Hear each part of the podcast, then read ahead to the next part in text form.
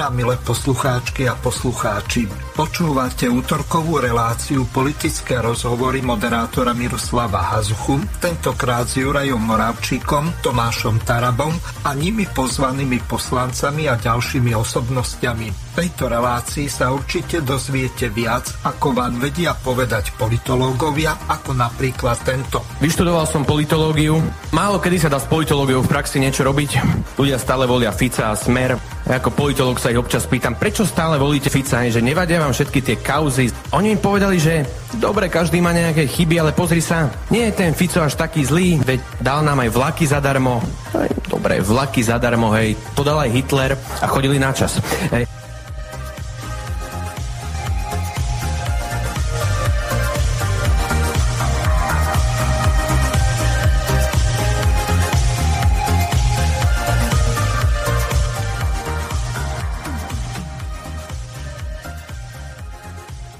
Vážené a milé poslucháčky a poslucháči, tak ako tradične v tomto čase vás pozdravuje Miroslav Hazucha, ktorý vás bude sprevádzať reláciou politické rozhovory s Tomášom Tarabom a Jurajom Moravčikom, ktorého srdečne pozdravujem. Ahoj Juraj. Srdečne pozdravujem všetkých poslucháčov Slobodného vysielača, ako aj teba Mirko a veľmi pekne ďakujeme za dnešnú reláciu. No dobre, e, dúfam, že sa podarí aj e, Tomášovi pripojiť. E, bohužiaľ, spojenie v úvode relácie sa nepodarilo nadviazať, takže ideme rovno na prvú otázku, alebo skôr tému dnešnej relácie. Vidíme, že ako sa vyvíja politická situácia a ako dochádza k obmedzovaniu opozície v médiách. Naposledy, to znamená po nedeli, poriadne to rozčúlilo aj Roberta Fica, ktorý zvolal tlačovku a povedal nasledovne. Ak dovolíte, rád by som doplnil tento navrhovaný program dnešnej tlačovej konferencie aj o bod číslo 3, a to je ostrý protest strany Smer Slovenská sociálna demokracia kvôli metódám, ktoré pomerne rozsiahlo používa RTVS vo vzťahu k opozícii. Dámy a páni, považujeme za neakceptovateľné, aby poprvé slovenská televízia výrazne zužovala priestor slovenskej opozícii, pokiaľ ide o politické diskusie. Po druhé považujeme za smiešné, ak do jednej politickej diskusie sú pozývané v podstate dve vládne strany, ako sa to stalo naposledy v nedelu, kedy do relácie bol pozvaný predstaviteľ SAS a predstaviteľ za ľudí. My predsa nemôžeme rešpektovať, že keď sa pán Sulík e, vyzuje a odfotí bosí, že z neho opozičný politik nesie plnú zodpovednosť za rozvrat tohto štátu. Takú istú zodpovednosť, ako nesie na pani Remišová. Ale čo je najpodstatnejšie? Vo februári tohto roku mal sa zúčastniť jednej diskusnej relácii v RTVS e, náš predseda zahraničného výboru Marian Kerry spoločne s ministrom obrany v demisii pánom Naďom. Pán Kerry zo zdravotných dôvodov sa ospravedlnil a ako zástupca prišiel do budovy RTVS podpredseda strany Slovenská sociálna demokracia Luboš Blaha. RTV sa rozhodla, že ho ani nepustí cez vrátnicu, nikto sa s ním nebavil a nechali pána Naďa samotného, bez akejkoľvek oponentúry sedieť v relácii a rozprávať si, čo len chce. Samozrejme, predovšetkým to boli útoky na stranu Smer, Slovenská sociálna demokracia. To, čo sa udialo v nedelu, je bezprecedentné, pretože pán Sulík sa ospravedlnil zo zdravotných dôvodov a televízia bez akýchkoľvek problémov akceptovala prítomnosť zástupcu za pána Sulíka. V tomto prípade išlo bývalého ministra školstva a poslanca Národnej rady, pána Grelinka. Nikomu to nevadilo, diskusia prebiehala, si tam pekne porozprávali navzájom dvaja predstavitelia vládnych strán. Pán Machaj, pán riaditeľ, chceme vás požiadať, Poprvé, aby ste neutekali. My sme včera s vami komunikovali a včera ste prislúbili, že dnes bude stretnutie s vedením strany Smer Slovenská sociálna demokracia, na ktorom sme chceli zniesť ostrý protest proti týmto praktikám RTVS. Dnes ste nám oznámili, že máte nejaký nový zvláštny program a utiekli ste, podobne ako včera novinári z denníka N pred Erikom Kaliňákom. Toto sú jednoducho praktiky, ktoré my tolerovať nebudeme Blížime sa do vážneho politického súboja v podobe parlamentných volieb A nie je možné, aby verejnoprávna RTVS nezabezpečovala vyváženosť vysielania. Dámy a páni, to sú praktiky, ktoré možno robila komunistická československá televízia v 70. normalizačných rokoch, ale to nepatrí do roku 2023. Aby opozícia bola obmedzovaná, aby opozícii nebol umožnený vstup do relácie, keď zastupuje jeden kolega druhého zo zdravotných dôvodov, čo však samozrejme neplatí pre predstaviteľov vládnej koalície.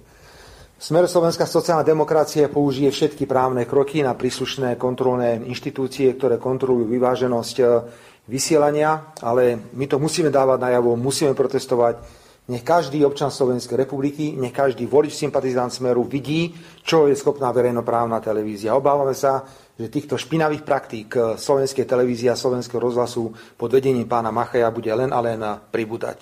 Považovali sme za podstatné tento ostrý protest eh, na úvod zniesť, pretože smer Slovenská sociálna demokracia je najväčšia, najsilnejšia parlamentná opozičná strana.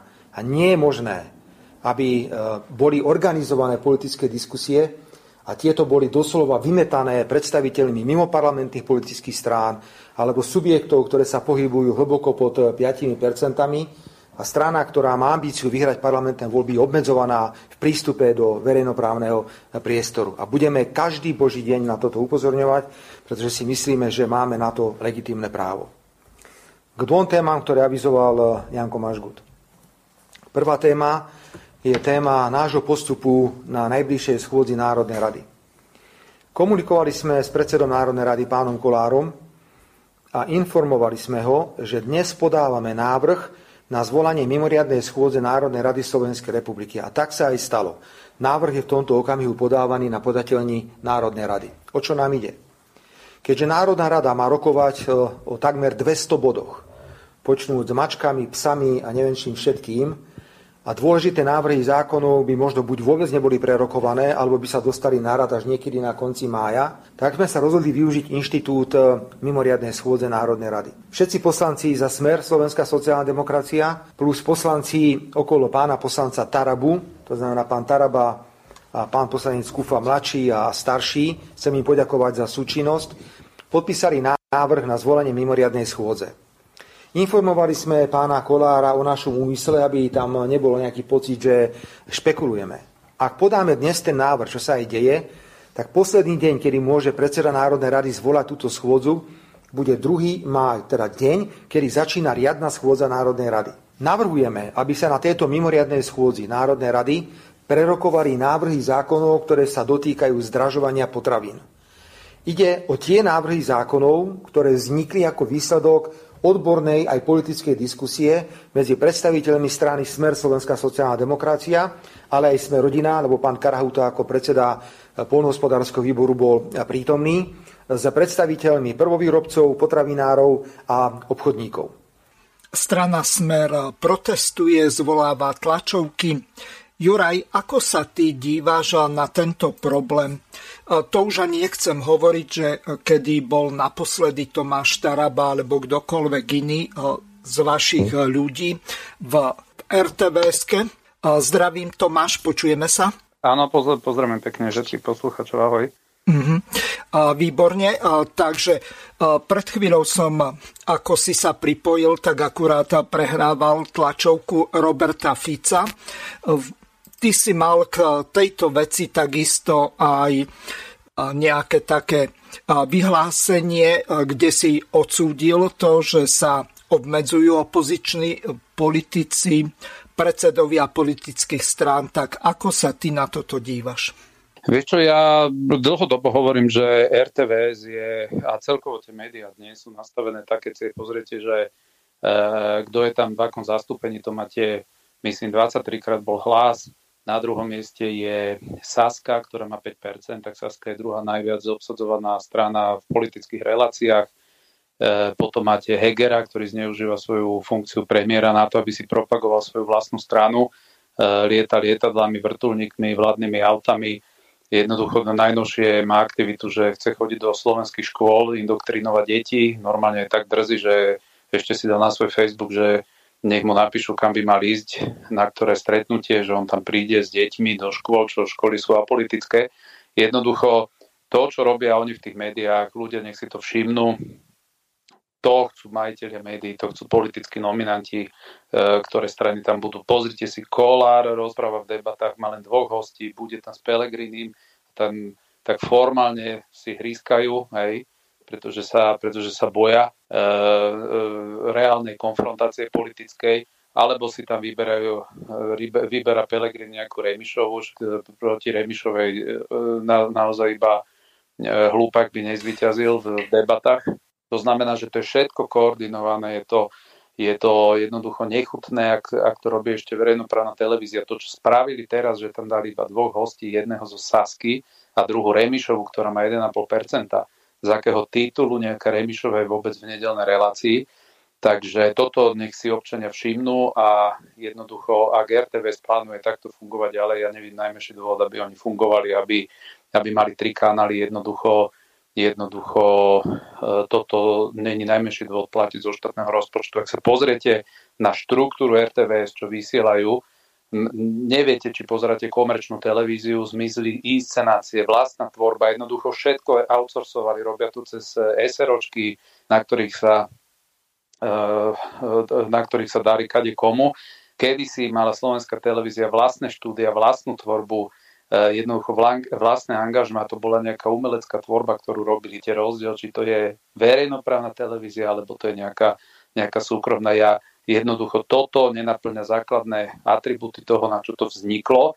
A jednoducho, keď mienia robiť toto, jak napríklad ja som minulý týždeň poukázal na to, že Šeligovi z Facebooku oni zdieľali status na, na Facebookovú stránku RTVS, čo je proste úplne porušenie mediálneho zákona, ja som im tam ten komentár dal, oni potom behom oni potom behom, ja neviem, e, e, asi 5 minút to stiahli, tak jak sú popreplietaní, keď oni si toto dovolia ešte urobiť, že niekomu prelinkovajú jeho facebookovú stránku.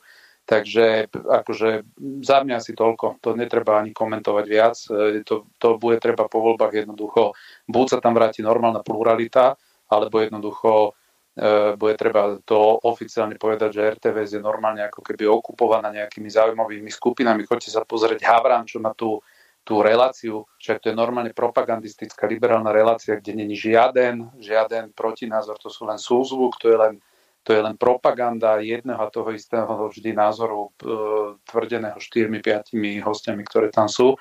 Takže to, že na toto sa dokáže pozerať rada pre vlastne licenčná rada vôbec a že tam e, jednoducho to nesankcionujú tieto veci, no tak e, potom si treba povedať, že takéto tri kanály RTVS Slovensko nepotrebuje. No dobre, e, spýtam sa ťa inak. Kedy si bol ty naposledy v RTVS? Pamätáš si vôbec aspoň dátum, kedy to nikdy, bolo? Nikdy v živote. Ja za 3,5 roka, ja čo patrím medzi troch najviac v podstate sledovaných politikov na sociálnych sieťach, tak ja ani jeden jediný krát od nástupu do parlamentu som nebol vo verejnoprávnej televízii. Pelegrini tam bol miliónkrát, Kolár je tam furt, chodí tam Remišova, furt tam chodia tí istí, Erik Tomáš, ten ani nestíha, ten je, ten je Erik Tomáš všade, v sobotných dialogoch všade, proste oni na základe čoho, oni sú takí istí nezaradení poslanci, ako som ja. Oni nie sú žiadni poslanci strany hlas v parlamente, lebo žiadna strana hlas v parlamente nie je. Oni sú nezaradení poslanci, oni tam nemajú čo mať takéto zastúpenie a už vonkoncom tam nemá mať čo takéto zastúpenie, aká Remišova, ktorá je na čele one-man show jednej strany, ktorá, ktorá nemá ani členov, ktorá nemá nič. A toto, čo robia, to je za cudzie peniaze, za peniaze ľudí, si oni jednoducho robia vlastný marketing. A ja som im to aj napísal, RTVS pod tú, keď zdieľali Šerigov status, ja som povedal, že to čo si tu vy dovolujete. Ak Šeriga si chce robiť PR a, a chce, aby mu boli prelinkovaní sledovatelia web stránky alebo teda facebookového profilu RTVS na jeho osobný, no tak nech si za to tvrdo platí.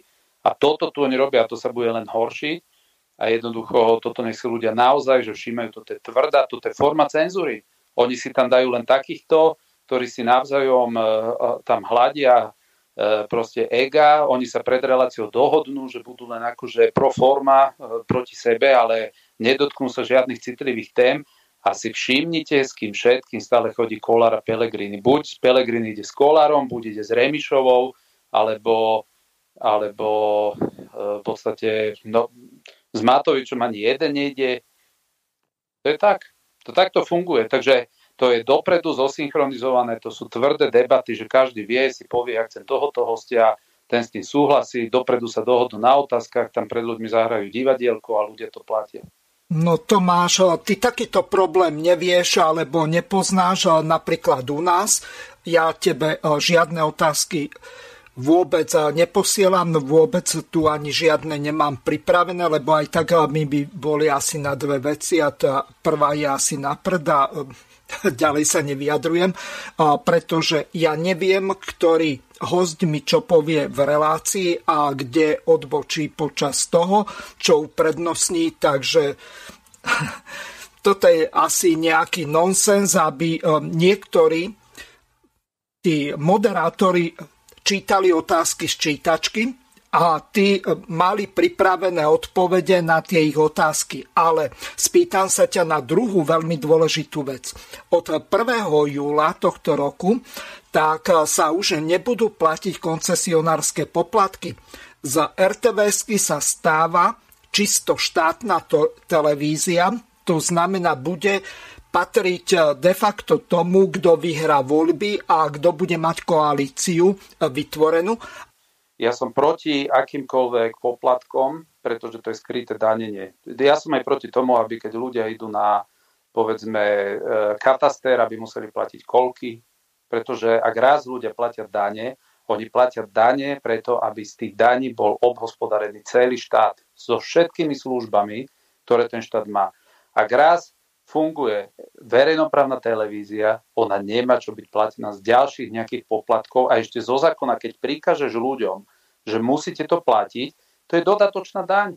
To je normálne dodatočná daň. To znamená, nech sa štát naučí hospodariť s peniazmi, ktoré má v rámci riadnych daní pretože toto je, toto je zvyšovanie daňového záťaženia. Takže ja som za to, aby boli zrušené koncesionárske poplatky, nech je to platené z daní, ale problém to nerieši. Problém je stále jeden a ten istý, že politici si dosadili na čelo RTVS politika, ktorý ich počúva, ktorý im musel slúbiť, ako to bude fungovať a ktorý jednoducho im spôsobil to, že pozrite, ak, ak toto si robí nejaká súkromná televízia, no dobre, nech si to vlastníci platia, nech tam nosia, ja neviem, e, peniaze, nech to dotujú, keď je to v strate, nech vykrývajú stratu a nech si tam robia, čo chcú. Samozrejme, že to není fér, ani tam, ale človek si povie, dobre, je to vaše rozhodnutie, keď si chcete, aby to takto fungovalo, tak si znašajte náklady. Ale toto, že oni ukradli štátnu televíziu, ktorú prikážu ľuďom platiť a potom je tam obsadzovaný nejaký diletant Heger každý jeden víkend a musia sa pozerať na tohoto neschopného politika, ktorý má 3% podporu a nenavidiť ho celý národ.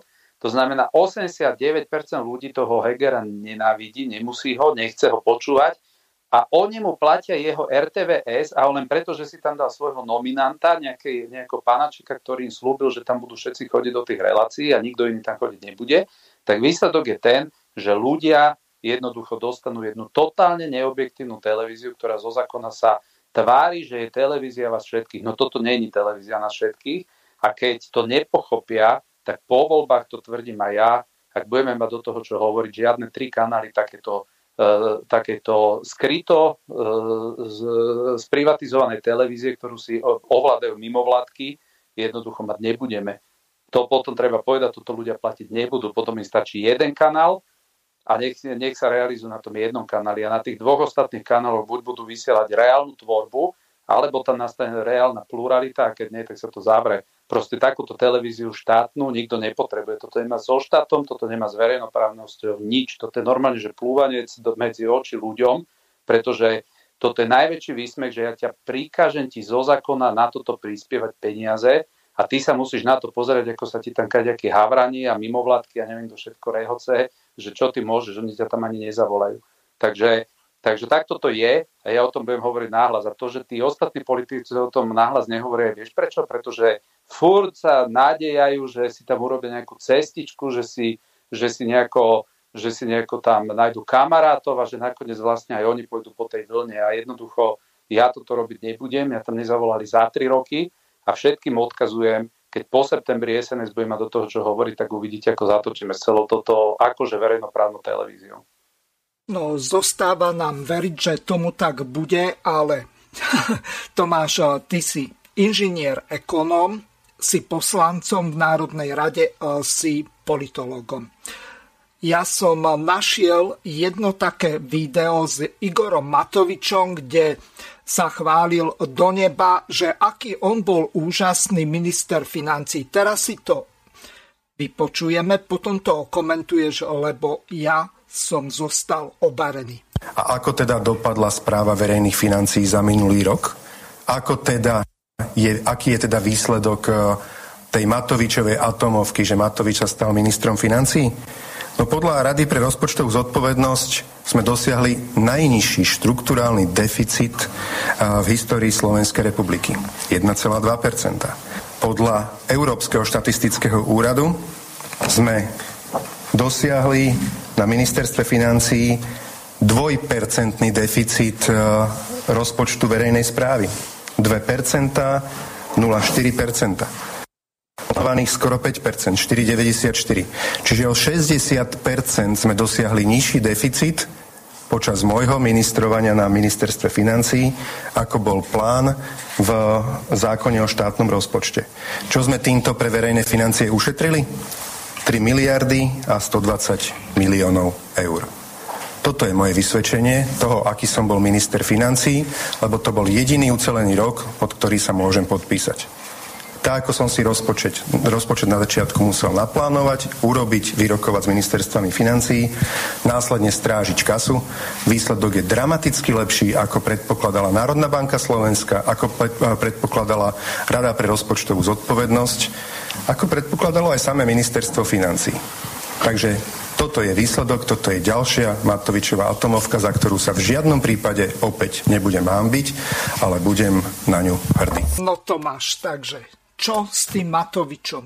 Je to klamár? No toto je takto, no čo je, toto je dôkaz, že ten človek naozaj ani nemá potuchu, na akom rezorte asi sídlil, on nerozumie základným, ale elementárnym poučkám, ktoré platia vo financiách. Slovensko malo lepší tzv. De- aby ľudia chápali, čo je deficit. Deficit znamená, že viac miniete, ako na daniach daný rok vyzbierate. To znamená, ak si kúpite E, niečo za 100 tisíc eur a vaše celoročné príjmy sú 90 tisíc eur, tak ste vyprodukovali deficit 10 e, tisíc eur. A ten, a ten deficit vy musíte vykryť dvomi spôsobmi. Buď si na to požičate od suseda, to znamená, že idete na dlh, alebo druhý deficit je ten, čo urobil Matovič, že oni spustili vlastne najväčšiu, historicky najväčšiu, po druhej svetovej e, vojne najväčšiu infláciu. Ľudia to môžu vidieť v obchodoch, že kupujú si čoraz menej a platia za to čoraz viac. Pri potravinách je to o 30% viac za minulý rok. To znamená, že keď ste si nakúpili ten istý objem e, tovaru, tak ste zaplatili o to 30% viac. No a samozrejme, že ste z toho 30-percentného navýšenia cien zaplatili oveľa vyššie dane. Veď takto každý primitív a hlúpačík by vedel financovať štátny rozpočet, že ľuďom predražím o 30% produkty, potom im ich ešte zdaním a potom sa postavím, napíšem si sám sebe vysvedčenie a do ksichtu sa im vysmejem, že ako som dobre hospodaril. Dá, dámy a pani, toto práve, čo ukázal Matovič, je najväčšia morbidnosť, to je výsmech všetkým ľuďom, ktorí chodia, pracujú, ktorí platia dane, že tento človek im zničil živobytie, ochudobne. Takže Slovensko má rozvratené verejné financie, my potrebujeme usporiť v budúcom období 12 miliard eur, aby mali ľudia predstavu, lebo to sú také čísla. Celý rozpočet za Roberta Fica každoročne mal hodnotu okolo 16 miliard eur. Za celý rok všetko, čo išlo na výdavky, išlo zo 16 miliard. Títo si nafúkli rozpočet, narastol, oni majú 35 miliardov. Ja sa pýtam, že či Slováci pociťujú to, že sa míňa, dva rozpočty sa míňajú počas jedného roka, hej, a narobili vlastne ten rozdiel, ale ten, to je ten deficit a on sa potom ľuďom smeje, lebo oni to vykrývali tým, že sa tlačili peniaze, eurá, ktoré ničím neboli kryté a keďže sa toto všetko robilo, tak oni sa potom jednoducho postavili a povedali, viete čo, neuveríte, my, my máme veľké príjmy. Veď samozrejme, keď ide hole, hore be, benzín na pumpách, no tak platíte tú DPH z tej vyššej ceny. Samozrejme, že keď idú ro, rožky, ovoce, zelenina, e, nedávno stalo kilo papriky e, 7 eur a dot, doteraz to bývali ceny, že 3 eur, te, teraz bolo 7 tak samozrejme, že vám potom on povie, že pozrite, však keď zaplatíš zo 7 e, per, e, eur z toho, čo pôvodne stalo 3 eurá, keď zaplatíš e, daň, no tak samozrejme, že sa tvária, že majú veľké príjmy a potom, potom z týchto peňazí ako keby sa tvária, že, že znížili vlastne ten dlh. Takže jediné, čo Matovič dokázal, že zničil hodnotu vlastne eura, ktorým sa platí na Slovensku, Jediné, čo dosiahol, že zadlžil nás tak po uši, že musíme usporiť 12 miliard tak či tak a to, že si on popri tomto ešte sám sebe vypíše nejaké, nejaké vysvedčenie, tak ja si myslím, že to je najväčší odkaz toho, že on tých ľudí má za totálne, e, by som povedal, že hlúpych, ktorí si nevedia ani pozrieť, že majú prázdne penaženky pri tých istých nákupoch, ktoré mali minulý rok. No ja som mal dnes e, debatu ohľadom sobotnej relácie e, s Pálkom Stankovičom a keď som sa ho pýtal, že čo momentálne robí, takže robí porovnanie programov politických strán. Ja mu hovorím, to je úplne zabitý čas z jedného prostého dôvodu. Aj tak oni pred voľbami nasľubujú všeličo možné, oni to nedodržia a nakoniec aj v akčnej peťke sa Adrian Repčok dosť dobre zabáva na tom, čo Matovič slúbil napríklad ohľadom zmluvy DCA, základní cudzích vojakov. Igor Matovič pred voľbami hovoril za prítomnosti Jaroslava Naďa o tom, že žiadne základne tu nebudú a ak tak len keď sa spraví referendum.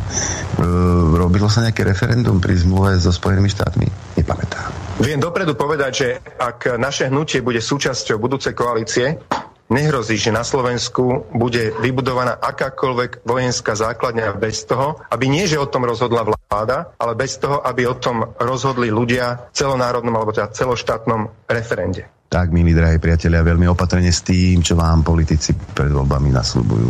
A Igor Matovič je toho živým dôkazom, čo všetko on nasľuboval, čo všetko z toho splnil však. No tak ak ľudia už nič nepochopia, tak toto by mali pochopiť, že žiadne referendum nebolo, že to urobili expresne rýchlo a div, že si nepolámali nohy, keď utekali za prezidentkou, aby to ratifikovala tú zmluvu. A Naď expresne rýchlo letel do Spojených štátov popodpisovať všetko. A nakoniec vidíme, čo sa deje. Napríklad v Banskej Bystrici, tak americký vojak napadol rodinu.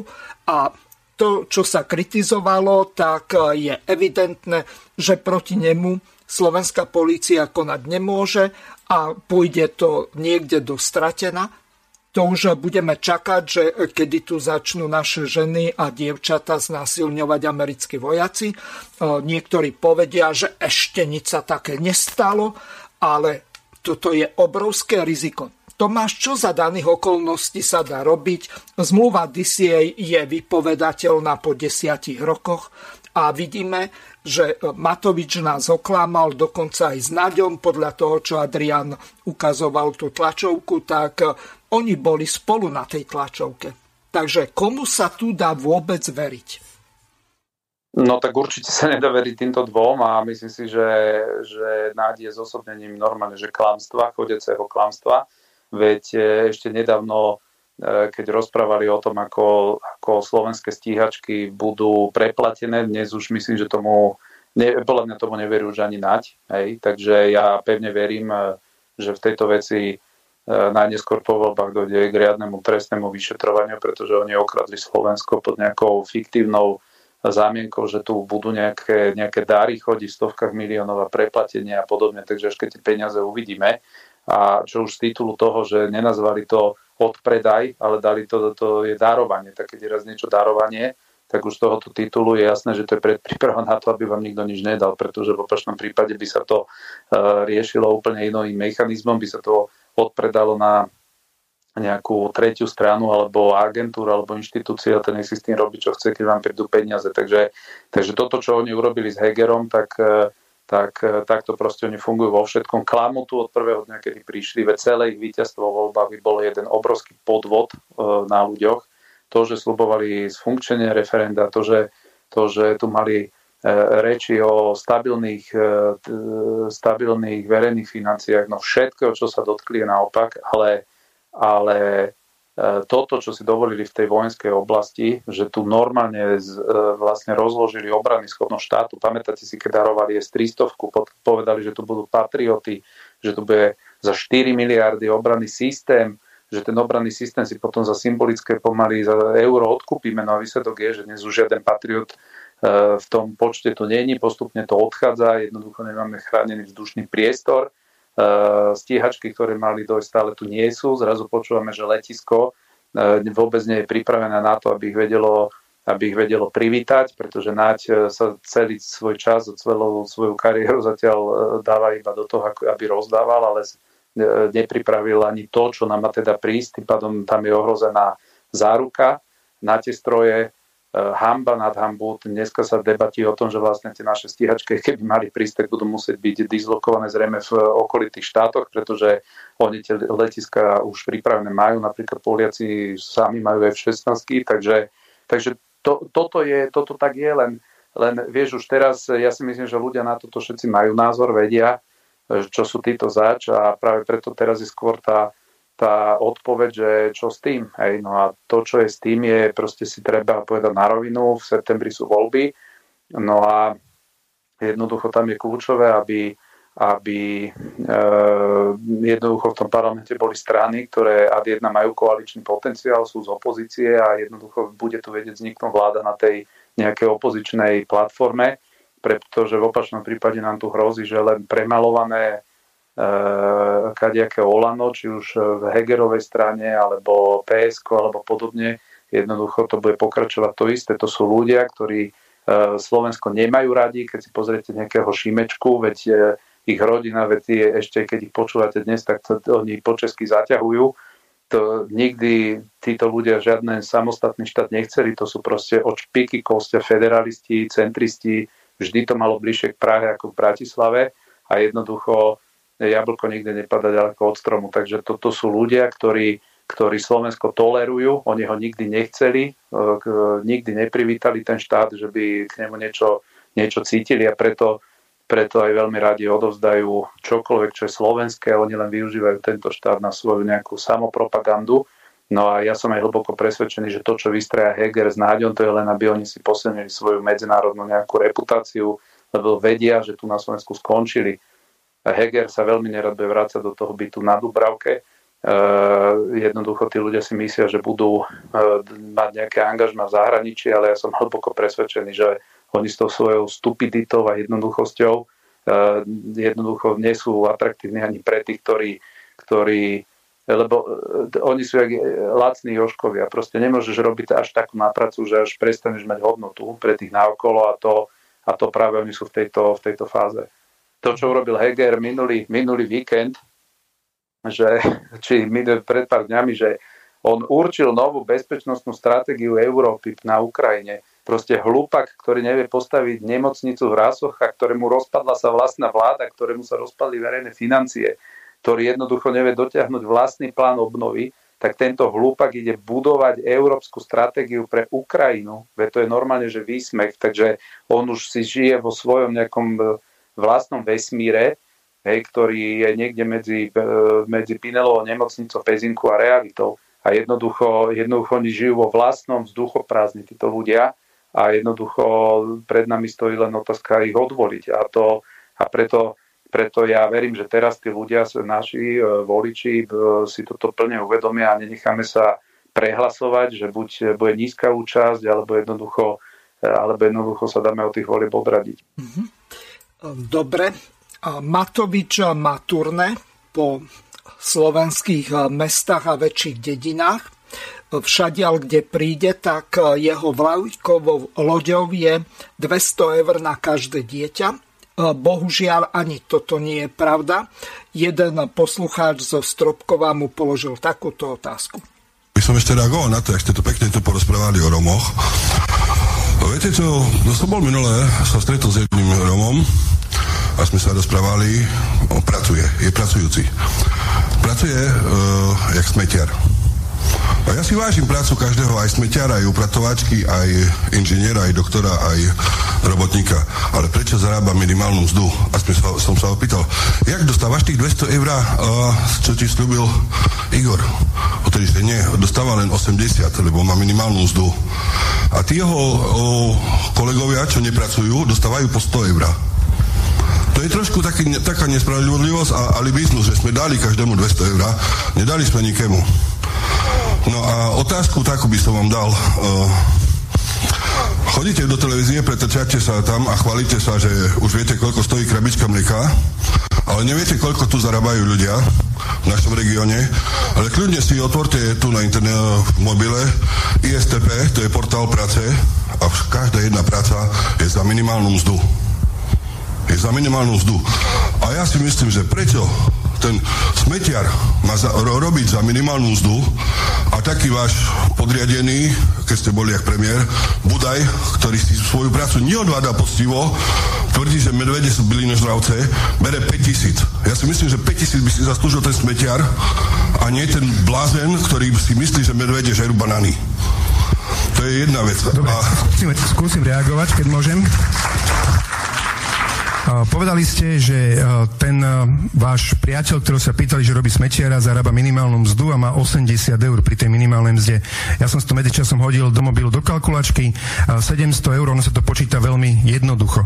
700 eur máte hrubú mzdu krát 0,866, to znamená odpočítate 13,4% odvody zamestnanca a z tohoto, keď má jedno dieťa, vynásobíte to 21, 21%, keď má dve deti, vynásobíte to 28 Čiže to je celková suma, čo, čo zarobí. Uh, neviem, či teda ten váš priateľ, ktorý robí smetiera, či jeho manželka, keď majú dve deti, tak zrejme pracuje aj ona, možno nepracuje, to už viete vy tú životnú situáciu. Každopádne, keď chce mať, keď je iba jeden pracujúci rodič, a druhý nepracuje, stačí 808 eur v hrubom, čo je, áno, je to o 108 eur viac, ako je minimálna mzda a máte plných 200 eur na dieťa. Keď máte jedno dieťa. Takže toľko Igor Matovič. E, Tomáš, e, teraz e, toto je aj do určitej miery aj vaše maslo na hlave, lebo vy ste len kvôli tomu, a toto by bolo dobre vysvetliť opätovne našim poslucháčom, že ste za tento zákon zahlasovali hlavne z toho dôvodu, aby Sulík vypadol z vlády, lebo on sa zaprisahal, že ak tento zákon prejde s pomocou opozície, takže on odíde z vlády. Lenže táto amorálnosť, že ro- robia sa obrovské rozdiely medzi e, deťmi chudobných, ktorí e, robia za minimálnu mzdu alebo dokonca za menej a na druhej strane aj matky samoživiteľky, e, potom invalidi, pracujúci a ďalší, ktorí majú veľmi malé platy, tak e, títo napriek tomu, že sú rodičia, tak e, nedostávajú dostatočne e, vysoký ten rodičovský príspevok. Čiže na tých 200 eur len zarobia dobre zarábajúci. Ako, si, ako sa ty dívaš na tento problém z tvojho uhla pohľadu? Lebo uh, Nechcem teba ani e, Kufovcov obviňovať, že ste za toto zahlasovali len preto, že máte viac detí a určite po 200 eur na každé dieťa dostanete, lebo máte obrovské platy oproti tým obyčajným ľuďom, ktorí robia najmä na e, strednom a východnom Slovensku veľmi často za minimálnu mzdu. Takto za tento zákon zahlasovala, myslím, celá snemovňa. Za tento není, že sme zahlasovali my. Tento zákon prešiel drvivo väčšinou. To, tu sa splietajú dve veci. Mm-hmm. My sme zahlasovali vtedy za to tzv. krúžkovné, čo, Aha. lebo to bol podmiet, toto bola vec, pri ktorej povedal Súlik, že on odchádza z vlády. To znamená, že hlasovanie o tom krúžkovnom, čo vtedy bolo to, že, že dostaneš peniaze na, na dieťa, bude chodiť na krúžky, tak vlastne to hlasovanie o tom krúžkovnom bolo vlastne hlasovaním o tom, že či vláda bude mať ústavnú väčšinu alebo bude v menšinovom postavení. Takže vždy platí vec a mal, ja som vtedy, doteraz som to nepochopil, prečo opozícia vtedy sa postavila na stranu Sulika, že chcela vlastne podržať Sulika vo vláde, pretože to bolo hlasovanie o tom, aby Sulik vo vláde nebol. I nám bolo jasné, že to kružkovné je protiústavné, ústavný súd to aj zrušil, to kružkovné žiadne nie je. A potom, keď zistil Matovič, že kružkovné je vlastne Sulik odišiel z vlády, my sme naplnili to, čo ďaka čomu, až pokiaľ nedošiel Pelegrini so svojím nápadom, že poďme odvolať vládu so Sulíkom a odvolali ju tak kvalitne, že ju máme do dnešného dňa a nevieme s ňou už nič robiť. To znamená, dnes máme vládu, ktorá sa opäť opiera v parlamente o ústavnú väčšinu. Tak vtedy, keď sa to kružkovné zrušilo, čo nám bolo hneď jasné, že sa to zrušilo, lebo tam boli ústavné také problémy, že to proste nemalo šancu prejsť a to vtedy aj poslanci opozície vedeli, že len sa im vtedy ľúbilo, ako keby si mysleli, že vytlkajú jak Erik Tomáš a podobne na tom nejaké body voči nám, ale to bola taká piesa na dva týždne, lebo dneska si myslím, že celé Slovensko, ktoré ako tak politiku sleduje, tak vie, že sme mali my pravdu a všetky veci sa do bodky naplnili tak, ako som to hovoril ja, takže klamali tých ľudí vtedy práve oni a nie my. No a potom Matovič došiel s druhým, teda nápadom, teda nápadom prišiel s tým, že sa idú zvyšovať rodinné vlastne prídavky, ktoré majú dve zložky. Jedna zložka je priama finančná hotovosť, ktorá je približne tých 60 eur, ktorá išla takmer trojnásobne hore, to znamená, že e, tá finančná hotovosť išla trojnásobne hore tak či tak.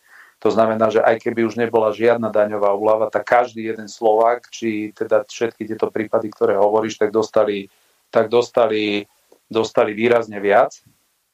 No a potom máš tú druhú zložku a to je miera celospoločenského politického kompromisu, pretože keby mal dostávať teraz niekto 200 eur v hotovosti, tak samozrejme, že sa ozve celá, celá Národná rada, alebo ozvú sa skupiny ľudí a budú hovoriť, viete čo, ale potom e, E, pôjde mesačne do, ja neviem, do osád, kto má 5 detí, dostane 200 eur v hotovosti a tým pádom budeme nič iné robiť, iba vlastne financovať e, to, aby, aby proste narastal e, počet detí aj v osadách a podobne. To znamená, že sa našiel kompromis a ten kompromis hovorí to, že finančnú hotovosť všetci dostanú násobne vyššie a z tej daňovej úlavy tej daňovej úlavy, vlastne každý, kto má v hrubom, myslím, 800 eur a vyššie, tak už siaha ako keby na celú daňovú úlavu, tak e, tam sa malo motivovať to, že aby e, vlastne mali rodičia e, nielen deti, ale aj prácu. Aby to nebolo len o to, že poďme mať len deti a štát to bude v hotovosti platiť. Takže realita, ktorá na Slovensku je, keby sa schválilo to, že to bude 200 eur v hotovosti, tak jednoducho to neprejde, lebo poprvé na to nemáme, aby sme mali 200 eur v hotovosti. Už dnes Slovensko patrí medzi najviac e, podporujúce e, zamestná, e, teda najviac prorodinnú, prorodinný. A problém je práve ten, že, že toto sú mechanizmy, ktoré proste v Maďarsku pomohli im odvrátiť tú tú generačnú, by som povedal, eh, úmrtnosť, ktorá bola vyššia ako, ako nová natalita, pôrodnosť. No a to, čo teraz na to eh, štát kašle eh, na deti s rodinami, to, čo naozaj tu bolo dlhé, dlhé roky, a Matovič tam teraz došiel s ďalším nápadom, aby deti do 25, teda dospelí, dospievajúce deti do 25 rokov neplatili dane, čo ja tvrdím, že to je najväčšia E, to je najväčšia e, produkcia bielých koní do roku 25, hej, lebo keď e, podnikatelia budú vedieť, že vedia napísať príjmy na 25 ročných a, a tí 25 roční z toho nebudú platiť dáne, no tak výsledok bude ten, že, že jednoducho vznikne tu najväčšia daňová e, najväčšie daňové podvody v tejto kategórii a znižovanie daní pre podnikateľov, takže úplná že blbosť. A druhá blbosť, ktorá je, že tam prišiel s nápadom, aby matky s deťmi neplatili dane. Tak ja sa o tom pýtam, že a prečo nie aj oteckovia s deťmi nemôžu platiť dane a prečo teda dôchodca, keď ide pracovať, ten dane platí a matka s deťmi e, platiť nemusí. Jednoducho, áno, tých 200 eur na zarábajúceho e, rodiča je z môjho pohľadu absolútne atraktívne, je to, je to dôležité a je teraz dôležité, lebo my si nemôžeme dovoliť sociálnu politiku premrštenú naprieč, naprieč celou spoločnosťou. Najlepšia sociálna politika je, keď sú dobré mzdy, keď sú nízke odvody, keď sú nízke dania, keď ľuďom zostane čo najviac penaženke a oni vedia najlepšie, čo s tými peniazmi majú robiť. A keď máme skupiny obyvateľstva, ktoré naozaj potrebujú tie peniaze, tie ich musia dostať. Ale keď to budeme plošne dávať všetkým, tak nebude na tých najzraniteľnejších. Inak povedané, predstav si, že máš za 5 miliard fabriku a niekto ti príde povedať, že rozdaj celých tých 5 miliard celému svetu, tak každý by dostal po menej ako jednom eure a nikomu to jedno euro nepomôže, ale v globali to stojí 5 miliard. A to je to isté, ako keď budeme sa tváriť, že vieme robiť plošne sociálnu politiku naprieč spoločnosťou a každému len dávať a neplatiť dane a, a tak jednoducho ty vždy dojdeš k politickej realite a tá realita je, koľko vieš vyzbierať peňazí z produkcie. A keď, keď funguje hospodárstvo, keď funguje aj živnostenský stav a tak ďalej, to všetko vytvára príjmy a z tých príjmov potom vieš robiť rozumnú politiku, nejakú sociálnu. Takže teraz si myslím, že e, to, čo sú, je priorita, to sú práve dôchodcovia, rodiny s deťmi už majú tie príjmy dobré. Ja nevidím problém v tom, že tí, ktorí jednoducho prácu majú, tak e, hovorím ešte raz, aj tí, ktorí ju nemajú, alebo tí, ktorí majú nízko zárobkovú, aj tí sú na tom trojnásobne lepšie, ako boli ešte pred rokom.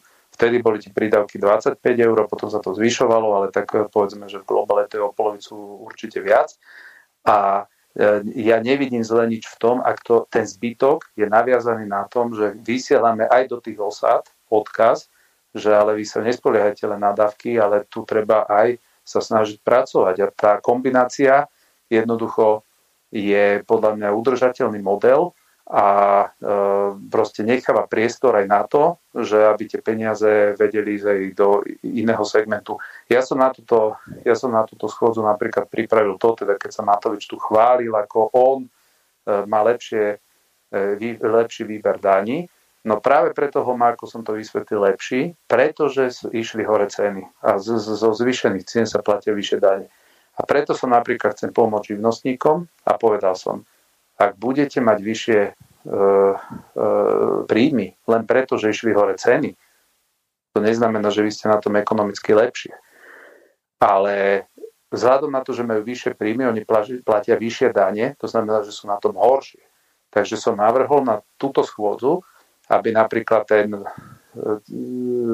živnostenský stav mal valorizované, teda aby sa im zvýšili tie hranice, kedy e, stále majú tých 15%, 15% sadzbu dane, aby ten príjem, e, dnes je to tak, že ak presahuje nejak 48 tisíc eur, tak už potom platia vyššie percento dane. Tak ja som povedal, že niekto ide minimálne o 30% viac, lebo taká bola inflácia a jednoducho vtedy je to e, korektné. No a som zvedavý vtedy, čo robí Matovič, či teda chce podporiť aj tých, ktorí reálne e, proste sú konfrontovaní s tým nárastom cien a to, a to naprieč spoločnosťou. Jednoducho my do týchto vecí musíme vložiť ten valorizačný mechanizmus. Tak, jak je to pri dôchodkoch a malo by to byť, tak to jednoducho musí byť aj pri týchto zarábajúcich ľuďoch.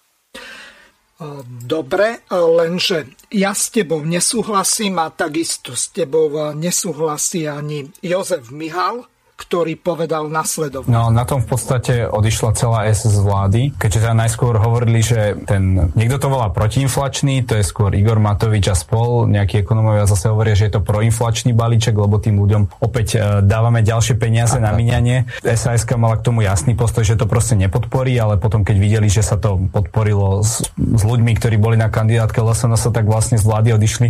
V čom by bol va, ten váš postoj iný? Som navrhoval toto. Poprvé, rodinám naozaj bolo potrebné pridať, pretože keď si vezmete ten systém podpory rodín, akým spôsobom to fungovalo, tak posledné také nejaké zmeny boli vlastne urobené v roku niekedy 2003-2004 a odvtedy tie dávky, rodičovské dávky jednoducho stagnovali. V podstate, ak sa niečo pridalo, tak sa pridalo veľmi symbolicky. To je to, čo opakujú Olaňáci vlastne áno, áno, a v tom majú pravdu. Tam tie v, tom majú, v tom majú samozrejme pravdu, s tým absolútne súhlasím. Čiže napríklad zvýšenie toho daňového bonusu, zvýšenie prídavkov na deti e, bolo e, nutné vykonať konať, s tým absolútne súhlasím. Nemuselo to však byť takým pomničkovým e, spôsobom, ako to urobil Igor Matovič, pretože teda on jednoducho pre mne to tak pripadalo, že on potrebuje mať tie nádherné billboardy, kde je on usmiatý a vedľa toho je suma 200 eur. Ej, to vôbec nemuselo byť 200 Čo ani nie je pravdivé vlastne. Na dieťa. To je tá druhá vec. E, mohlo to byť povedzme 150 eur na dieťa alebo 140 eur na dieťa. E, ale naozaj na každé dieťa, naozaj pre tie rodiny, ktoré to potrebujú, pretože to je tá druhá moja výhrada, ten systém je absolútne nedokonalý, deravý a filozoficky chybne nastavený. Lebo daňový bonus, daňový bonus majú rodičia dostávať. Preto, lebo sú to rodičia deti, majú deti, vychovávajú deti a po druhé preto, lebo pracujú. Lenže Igor to urobil tak, že oni ten daňový bonus tej plnej výške dostanú vtedy, keď nie že pracujú, ale keď makajú. Keď sú naozaj dobrí, keď sú vysokoškolsky vzdelaní, keď je to úplná rodina, žiadny živnostník, žiadna osamelá matka, žiadny invalidný rodič a podobne. Čiže on to vlastne nastavil tak, že tých 200 eur dostanú rodiny, ktoré to vlastne vôbec nepotrebujú, keby sme to rozobrali na drobné. Dostanú to rodiny, kde tí rodičia obidvaja zarábajú, dobre zarábajú, nemajú problém a ešte dostanú tých parádnych 200 eur. Lenže napríklad osamelá matka, ktorá teda sa potáca od výplaty k výplate a to je ešte zrejme musí pomáhať jej otec, matka, rodičia a tak ďalej, tak tá kde dostane 200 eur na dieťa? Hej? Jednoducho invalidní rodičia, nie je ich veľa. Hej? Väčšina ľudí naozaj asi dostane tých 200 eur. Ale mne ide o tú menšiu časť, ktorý ten e, rodičovský balíček mali dostať možno ešte nejakým spôsobom posilnený. Ja napríklad, keď som bol tie dva týždne tým štát štátnym tajomníkom za tejto vlády, ak si ešte niekto spomenie. Odišiel som napríklad preto, lebo som sa snažil vtedy na začiatku toho vládnutia, aby bola zvýšená podpora, tá pandemická podpora pre osamelé matky. To potom niekedy o rok sám Igor Matovič asi týždeň ho to držalo, že osamelým matkám treba, treba pomôcť, potom ho to zase pustilo. Ja som to vtedy hovoril na začiatku tej celej pandémie, že pandemické ošetrovné má byť pridané, navýšené pre osamelé matky, pretože keď tá nemôže pracovať a musí byť 3 mesiace pri deťoch doma v karanténe a podobne, tak ona nevyžije z tých peňazí, ktoré jej tá sociálna poisťovňa dá, že to treba zvýšiť. No kdeže, to by sa zneužívalo. No a teraz e, ešte moja výhrada. Podľa paragrafu 10 zákona 417 z roku 2013 o tzv. pomoci hmotnej núdzi, tak e, nezamestnaní odrábajú sociálne dávky e, na základe toho, že Ficová vláda za Richterovho pontifikátu úplne zrušila sociálne dávky. Tak o čom to hovoríme? Ak tí ľudia tých 61, 60 alebo teraz nejakých 74 eur chcú dostať, tak ich musia odrobiť 32 hodinami. Vola, kedy to bolo 1,96 eur na hodinu, čo je hlboko pod minimálnou mzdou. Takže Tomáš vysvetlí, ako je to vlastne možné, že matky samoživiteľky s malými platmi, živnostníci e, nedostanú, takisto hlavne tí, ktorí zarábajú málo a málo odvádzajú. Takže a samozrejme e, tí invalidi a už vonkoncom z tohoto systému e, na diskriminácia tých ľudí, e, ktorí majú deti a prečo robíme rozdiely medzi deťmi na základe nejakých tupých šovinistických zákonov. No, toto, čo som si vypočul od Mihala, to bola taká znožka nezmyslov a hlúpostí a všimnite si jednu základnú vec. Ten človek nepovedal jedno jediné číslo jedno jediné číslo nepovedal. Rozpráva tam o nejakej matke samoživiteľke, že nedostanete peniaze. Prečo by matka samoživiteľka nedostala tie peniaze? Kde na to došiel? Kde na to došiel, že invalid nedostanete peniaze? Kde na to došiel, že nedostanete peniaze? E, kto to? Živnostník? To kde na to došiel? Práve preto tam Michal nepovedal jedno jediné číslo, pretože to není postavené na tom, či si samoživiteľ, či si, či si invalid, či si živnostník, či si akákoľvek farba pletia alebo podobne. To je postavené na jednom ukazovateli. Ešte raz opakujem, má to dve zložky. Má to zložku priama finančná hotovosť, ktorá sa týka úplne všetkých, bez ohľadu na to, či niekto robí, nerobí, či je živiteľ, není. Či to je, je tých 60 eh, eur.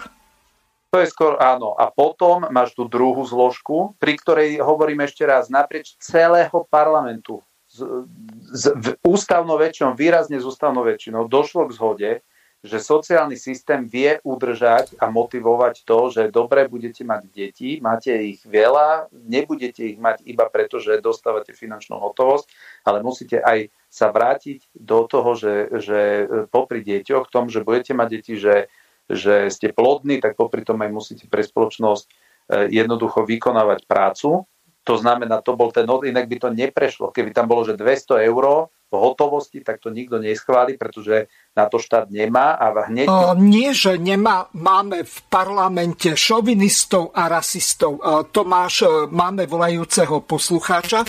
O, nech sa páči, o, ste vo vysielaní alebo si vo vysielaní. Pozdravujem všetkých do štúdia. Pán Taraba, mám na vás pár otázok. Ja robím pre bežného voliča je porovnanie politických strán. Takže je to zhruba nejakých 20 základných otázok. Môžete mi na ne odpovedať?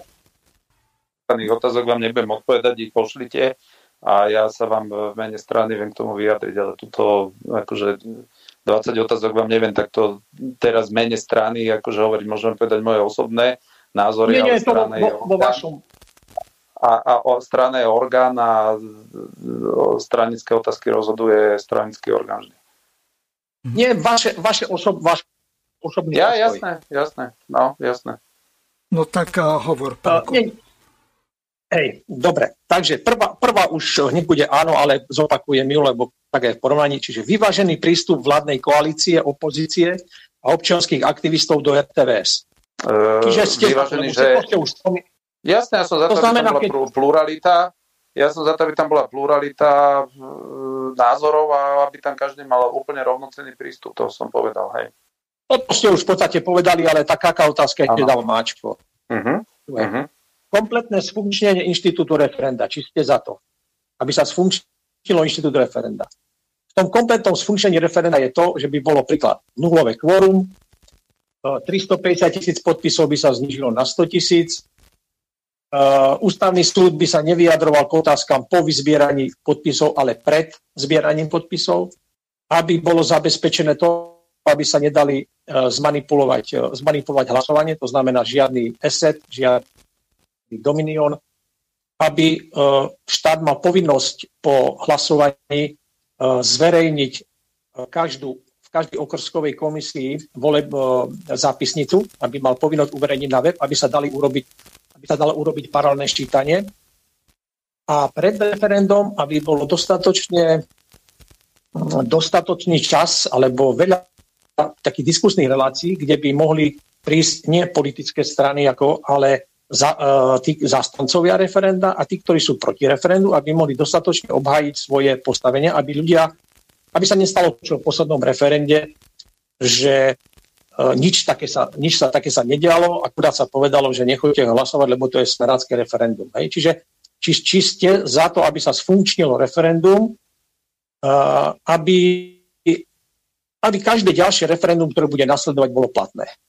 Viete čo, ak by malo byť, že nulové kvórum, čo je vlastne princíp ako pri voľbách, kde, kde keď je akákoľvek účasť je vždy platné, tak e, s týmto problém nemám za predpokladu potom, že by zostala E, zostal ten počet e, potrebných podpisov na tej úrovni, ktorá je, preto v opačnom prípade nebudeme na Slovensku nič nerobiť, iba jednoducho robiť referenda, ktoré stojí 10 miliónov proste eur, lebo 100 tisíc podpisov vám vyzbiera e, aj Matovič, aj Sulík, aj Progresívne Slovensko, aj každý a jednoducho nebudeme nič robiť, iba platiť referenda, takže Takže ak to kvórum, e, ja s týmto problém nemám, že by vlastne, lebo ľudia by to rýchlo pochopili. Ak je nulové kvórum, to znamená, každý, kto nedojde voliť, tak si sám sebe škodí, jak pri voľbách, ale jednoducho e, zase by sa to neminalo účinku, že nebudeme nič iné robiť len referenda a platiť tie proste lebo to nie je len z nášho pohľadu, že aké otázky by sme chceli, ale to sú aj otázky, že teraz e, vyzberajú 100 tisíc podpisov o transgendery, potom 100 tisíc podpisov o o tom, aby si homosexuáli mohli deti adoptovať e, a tak ďalej. A teraz my budeme všetci len chodiť e, k urnám, lebo stále tu niekto nejakých 100 tisíc podpisov si urobí. Takže, takže v tomto prípade, ak by jednoducho sa malo ísť tou cestou, že nulové kvórum, tak potom e, určite by som nebol za to, aby, aby sa znižoval ten počet potrebných podpisov. Dobre, takže tam nechávam 350 tisíc. Dobre. Potom či ste za to, no. aby sa rozšíril počet aby sa uh, rozšíril počet obligátorných referent, čiže povinných. Hej, momentálne je v ústav len jedno o vstupe uh, do štátneho zväzku s inými štátmi alebo vystúpení. Či by ste boli za to, aby sa to rozšírilo aj na ďalšie veľmi dôležité veci, príklad napríklad tá, ktorá bola zmluva s Američanmi, uh, vstup cudzích vojsk na naše územie, zmena mhm, ústavy. Uh-huh, s tým nemám problém. S tým nemám Čiže problém. aby sa rozšírilo, hej? Čiže... Hej, hej. Čiže dobre. Akože, akože, akože veci, ktoré sa týkajú národnej identity, hej, lebo či tu budete mať nejaké cudzie vojska, alebo nie, to jednoducho není každodenná vec, to sú, to sú generačné rozhodnutia, takže asi, alebo medzigeneračné až, hej, tak e, ja si myslím, že to napríklad to, že niekto sem pozve cudzie vojska sa rovná po, z vojenského pohľadu to isté, ako keď sa stanete súčasťou nejakého iného celku. Jednoducho je to iná štátna moc, ktorá sem príde Takže ja si myslím, že tam skôr, podľa mňa, keby ústavný súd trošku mal, mal e, vnímal e, ducha ústavy, lebo aj to sa tak hovorí, to spojenie, že duch ústavy, tak podľa mňa pod tým prvkom, pod tým pojmom, že je obligatórne referendum pri rozširovaní alebo pri vstupe do iného štátneho útvaru, tak e, ja si myslím, že sa tým tí tvorcovia tej ústavy mohli myslieť aj toto. Hej, že to sú v podstate veci, ktoré ovplyvňujú tú tú štátotvornosť národa, takže podľa mňa tam by to tiež malo patriť. Mhm. Dobre, potom ďalšia otázka je taká, ktorú Švajčiari používajú, že majú možnosť uh-huh. odmietnúť, e, parlament príjme zákon alebo zmluvu a občania majú možnosť odmietnúť, keď e, do 15 dní oznámia, že sú proti a potom vyzbierajú do 100 dní, vyzbierajú 50 tisíc podpisov, čiže môžu odmietnúť tú zmluvu alebo nejaký zákon. Či by ste boli za to? No 50 tisíc sa mi zdá málo, hej, lebo e, pozície za 50 tisíc na Slovensku vám vyzbiera Valo v centre Bratislavy. Hej, tak ja sa vždy na to pozerám z druhej strany, že e, ja neviem, príjmeme e, zákon, ktorý bude pomáhať, ja neviem, dôchodcom a oni si nejakí liberáli povedia, že viete čo, ale dôchodcom netreba pomáhať, pretože im pomáhajú ich deti. Hej, to je teraz taká verzia, že že posúvajú dôchodkový celý systém, že nech štát za, za tých dôchodcov neniesie zodpovednosť, ale nech sa starajú o nich deti a keď deti ste nemali váš problém, tak toto tlačí vlastne Saska. No a teraz zoberte, že, že príde, prídete s návrhom zákona, ktorý proste pomôže tejto oblasti a potom e, Saska vyzbiera na internete 50 tisíc a proste ide o to, že viete, e, tam, tam treba myslieť aj, že vždy sa na to pozerať z pohľadu nie len, že my sme v defenzíve voči ním, ale aj naopak, že oni proste budú robiť problémy politiky, ktorú presadzujeme my.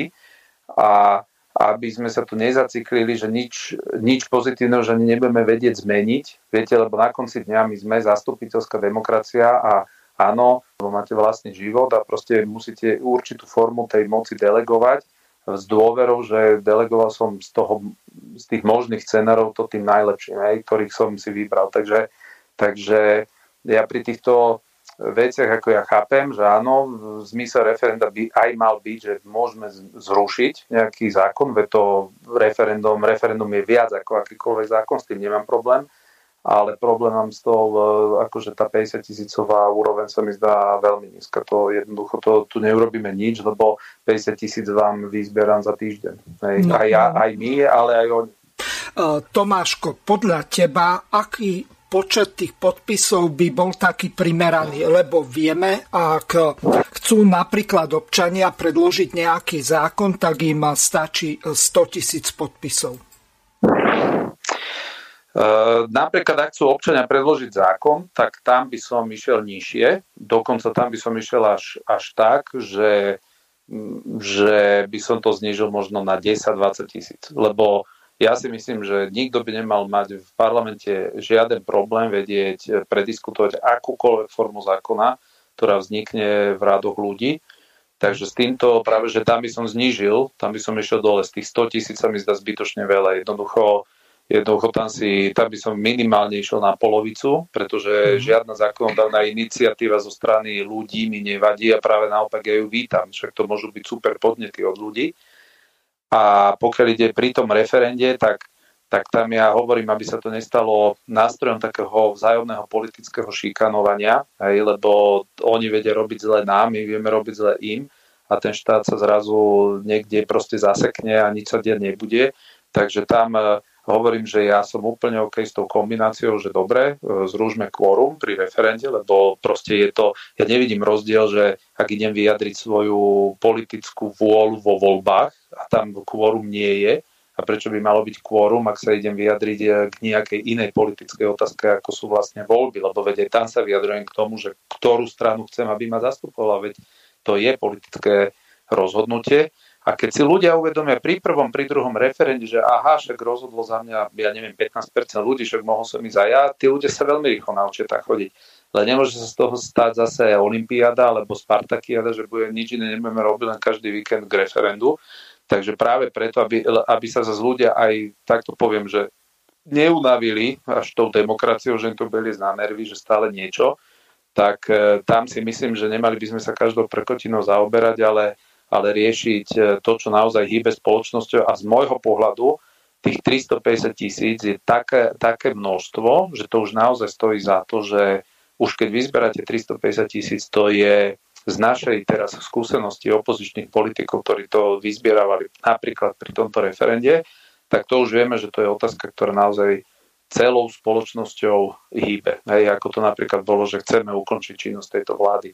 To už bola otázka taká, že, že áno, treba to. A možno, viete čo, možno ešte by som tam dal, že dobre, môžeme sa baviť, že nebude to 350 tisíc, alebo je to 250 tisíc, ale potom zase by som tam stanovil, že začína sa nejaký zber podpisov a treba to do určitého obdobia stihnúť. Hej, to zase by to nebolo, že, že sa to bude zbierať 2 roky, 3 roky a potom už to není ani aktuálne, len oni už to vyzbierali, tak budeme mať referendum k otázke, ktorá už možno rok a pol není v ničom aktuálne, lebo medzi tým sa to vyriešilo. Hej, takže Takže potom možno by sa to kompenzovalo tým, že v poriadku, ak je to výbušná aktuálna téma, aby to bol taký katalizátor tých emócií ľudí, lebo, lebo referendum je, má aj zmysel akože uvoľniť nápätie spoločnosti nejakým spôsobom. Už potom niekedy už len horšie verzie sú, že to sú občianské konflikty. No tak potom e, stanovme, že dobre, nech je to 250 tisíc, ale musíte to vyzbierať ja neviem, za, za 3 mesiace, za 4 mesiace. Proste dá tam nejaký to sa nedá. časový tento. E, takto k, vyzbierať e, za 3 mesiace také obrovské množstvo podpisov, to by bolo úplne odpálené referendum a okrem veľkých organizácií, ako je napríklad ZMOZ alebo potom KOZ alebo jednota dôchodcov Slovenska plus ďalšie organizácie, tak nikto iný, kto má menej ako 100 tisíc členov, tak to nedokáže. Tak e, ja hovorím, pozrite, my sme ako opozícia dali za 4 mesiace 600 tisíc podpisov hej, pri, pri, tej, e, pri odvolávaní vlády. To Moment, znamená... 532 tisíc platných.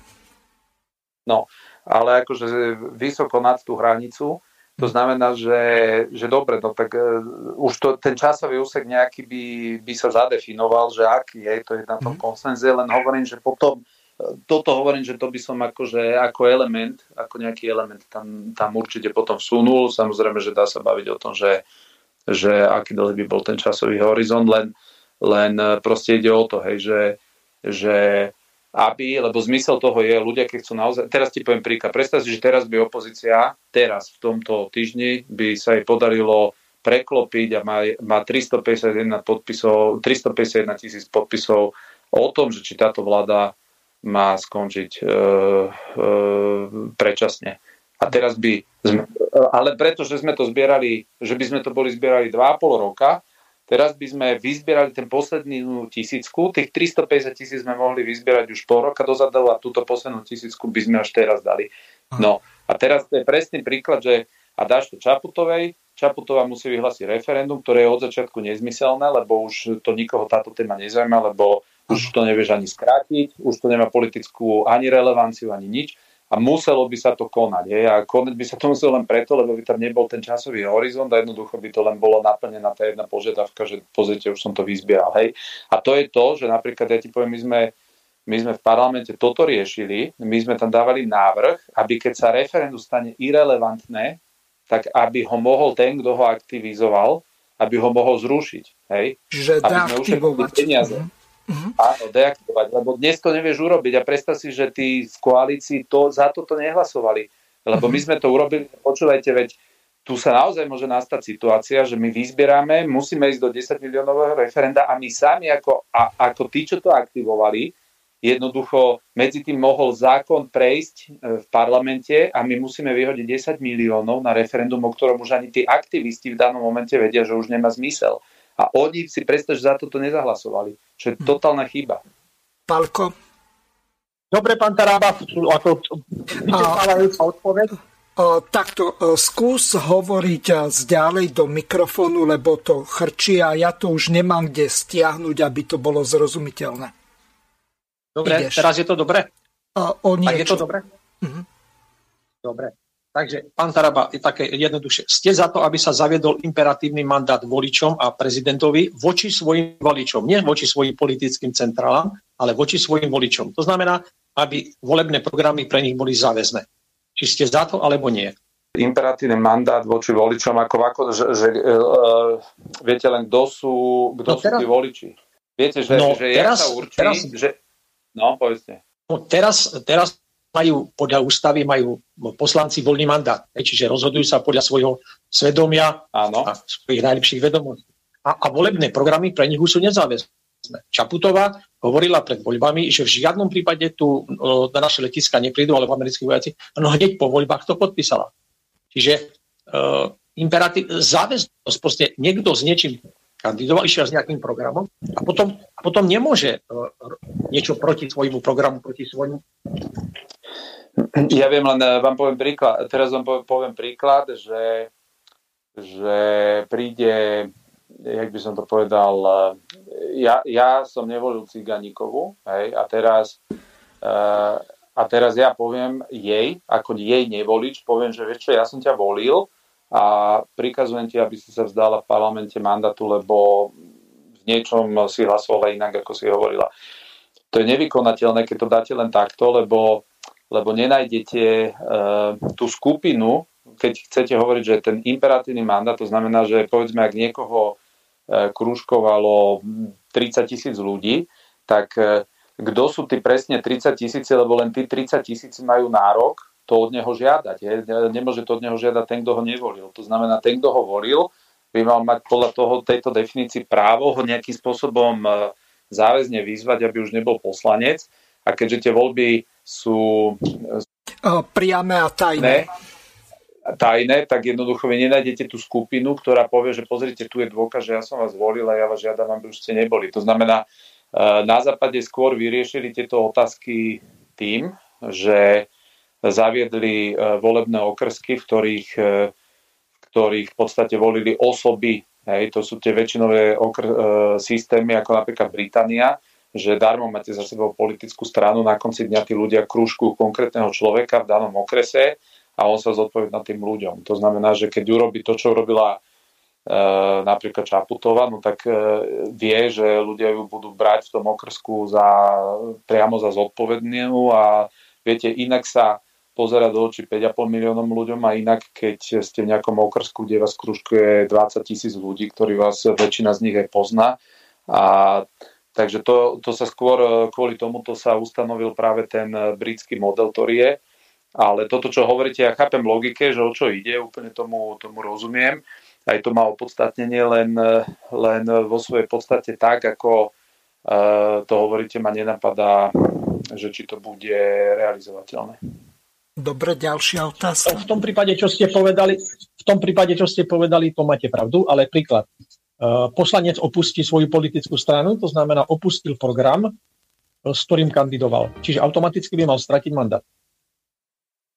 Uh, viete čo, to vám môžem napríklad z nášho pohľadu povedať. My sme išli na kandidátke LSNS ako nečlenovia a my sme vždy hovorili, že my máme vlastnú, my, my sme nikdy neboli členovia LSNS, my sme tam donesli štyri politické strany, ktoré došli a išli sme na kandidátke. My sme si zadefinovali, tuším, 12 bodov, za ktoré sme sa všetci navzájom si zaviazali, že budeme hlasovať. A poviem napríklad príklad, e, nám sa oni zaviazali, že my budeme hlasovať, že budú hlasovať za uh, akýkoľvek zákon, ktorý bude na ochranu života čo napríklad sa, sa nestalo, hej, pretože došiel taký zákon a oni za ňo vtedy z takých rôznych dôvodov nezahlasovali, pritom to bolo obyčajné kočikovné, hej, že kde pri narodení štvrtého dieťaťa, jak za socializmu mal byť v podstate ľudia mali mať nárok na nejakú základnú výbavu. No a, no a vlastne to, to bolo dôležitejšie, že sa, že sa pri tých bodoch, kde sme sa my kompletne dohodli, hej, že za toto hlasovať budeme, je ten zákon akýkoľvek, tak tam jednoducho k tomu porušeniu došlo. A, ale my zase na druhej strane sme hovorili, že my vždy budeme pôsobiť samostatne, pretože my e, zase máme na veľa vecí iný názor, na ktorý my sme nežiadali od nich, aby sa zaviazali, že oni to budú vnímať rovnako. Hej, že my sme sa vždy zadefinovali, že že nie sme jedno telo, ale sme v podstate sebe vo veľa veciach blízky, ale máme aj veľa v podstate rozdielov a jednoducho sme sa takto dohodli. To znamená, že v tom princípe napríklad nás kružkovalo veľa ľudí, že sme úplne otvorene hovorili, že pozrite, my, e, náš prínos je ten, že my v týchto veciach sme iní v tej, v tej, v tej, v tej veci. To znamená, ak si myslíte, že aj tieto čiastkové veci by mali mať zastúpenie, tak nás kružkujte. No a my sme tak to dotiahli nejakých, keď to celé zrátam na tej kandidátke, okolo 75 tisíc kružkov, takže čo nebolo tiež málo, hej, a to sme mali miesta hlboko v kandidátke, že napríklad Kufovci mali 36, 33 a podobne to nebolo, že niekde v prvej desiatke. Takže, takže o, tom, o, o tom to ide, že, že e, ja, to, ja to chápem v to, proste v tom duchu, že, že niekto to môže brať úplne jak by som to povedal, eh, že podľa, vyslovene podľa značky, ale poviem napríklad príklad, že keď sa hlasovalo o Omigoch, alebo malo sa hlasovať o Omigoch, tak eh, teraz si predstavte, že, že v konečnom dôsledku to stálo na jednom, dvoch hlasoch, ktoré nemali a nemali ich preto, lebo napríklad volanie, pán Kúriak a, a v sme rodine Romana Tabak povedala, že nikdy nebude hlasovať za darovanie Migov. A teraz si predstavte, že ak bude imperatívny mandát v tejto veci a oni budú vedieť, že ona nebude hlasovať za túto vec, tak jednoducho oni ju vymenia. Hej. A vymeniajú a zrazu by to bolo prešlo. To, že oni z môjho pohľadu som presvedčený, že oni spáchali trestný čin tým, že obišli parlament a všetko, tak oni to museli robiť preto, lebo vedeli, že v parlamente nemajú väčšinu. Hej, takže, takže opäť, jak som povedal na začiatku, že my keď poprieme, lebo vy neviete vymodelovať všetky možné, ja vám poviem pravdu, mňa, mňa nenapadlo, keď sme ešte do parlamentu, že niekedy budeme hlasovať o tom, že ľudia, ktorí nebudú mať e, rúška na ústach, nepôjdu do práce. Viete to, to vy, vy neviete vymodelovať všetky budúce hlasovania a neviete ľuďom vopred povedať, že viete, čo tu je zoznam 1500 alternatív, ktoré ma napadajú a budem pri nich hlasovať takto a takto. Jednoducho sú momenty, že naozaj vy musíte vy ste konfrontovaní s tou realitou života a musíte naozaj vyhodnotiť veci.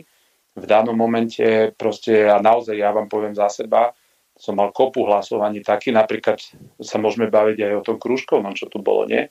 Mm-hmm. No, koho, koho niekedy napadlo, že Matoš dojde s takouto hlúposťou, na ktorú povie Súrik, že ak prejde, on odchádza z vlády. No a teraz videli ste, akému hejtu som vtedy ja bol... No.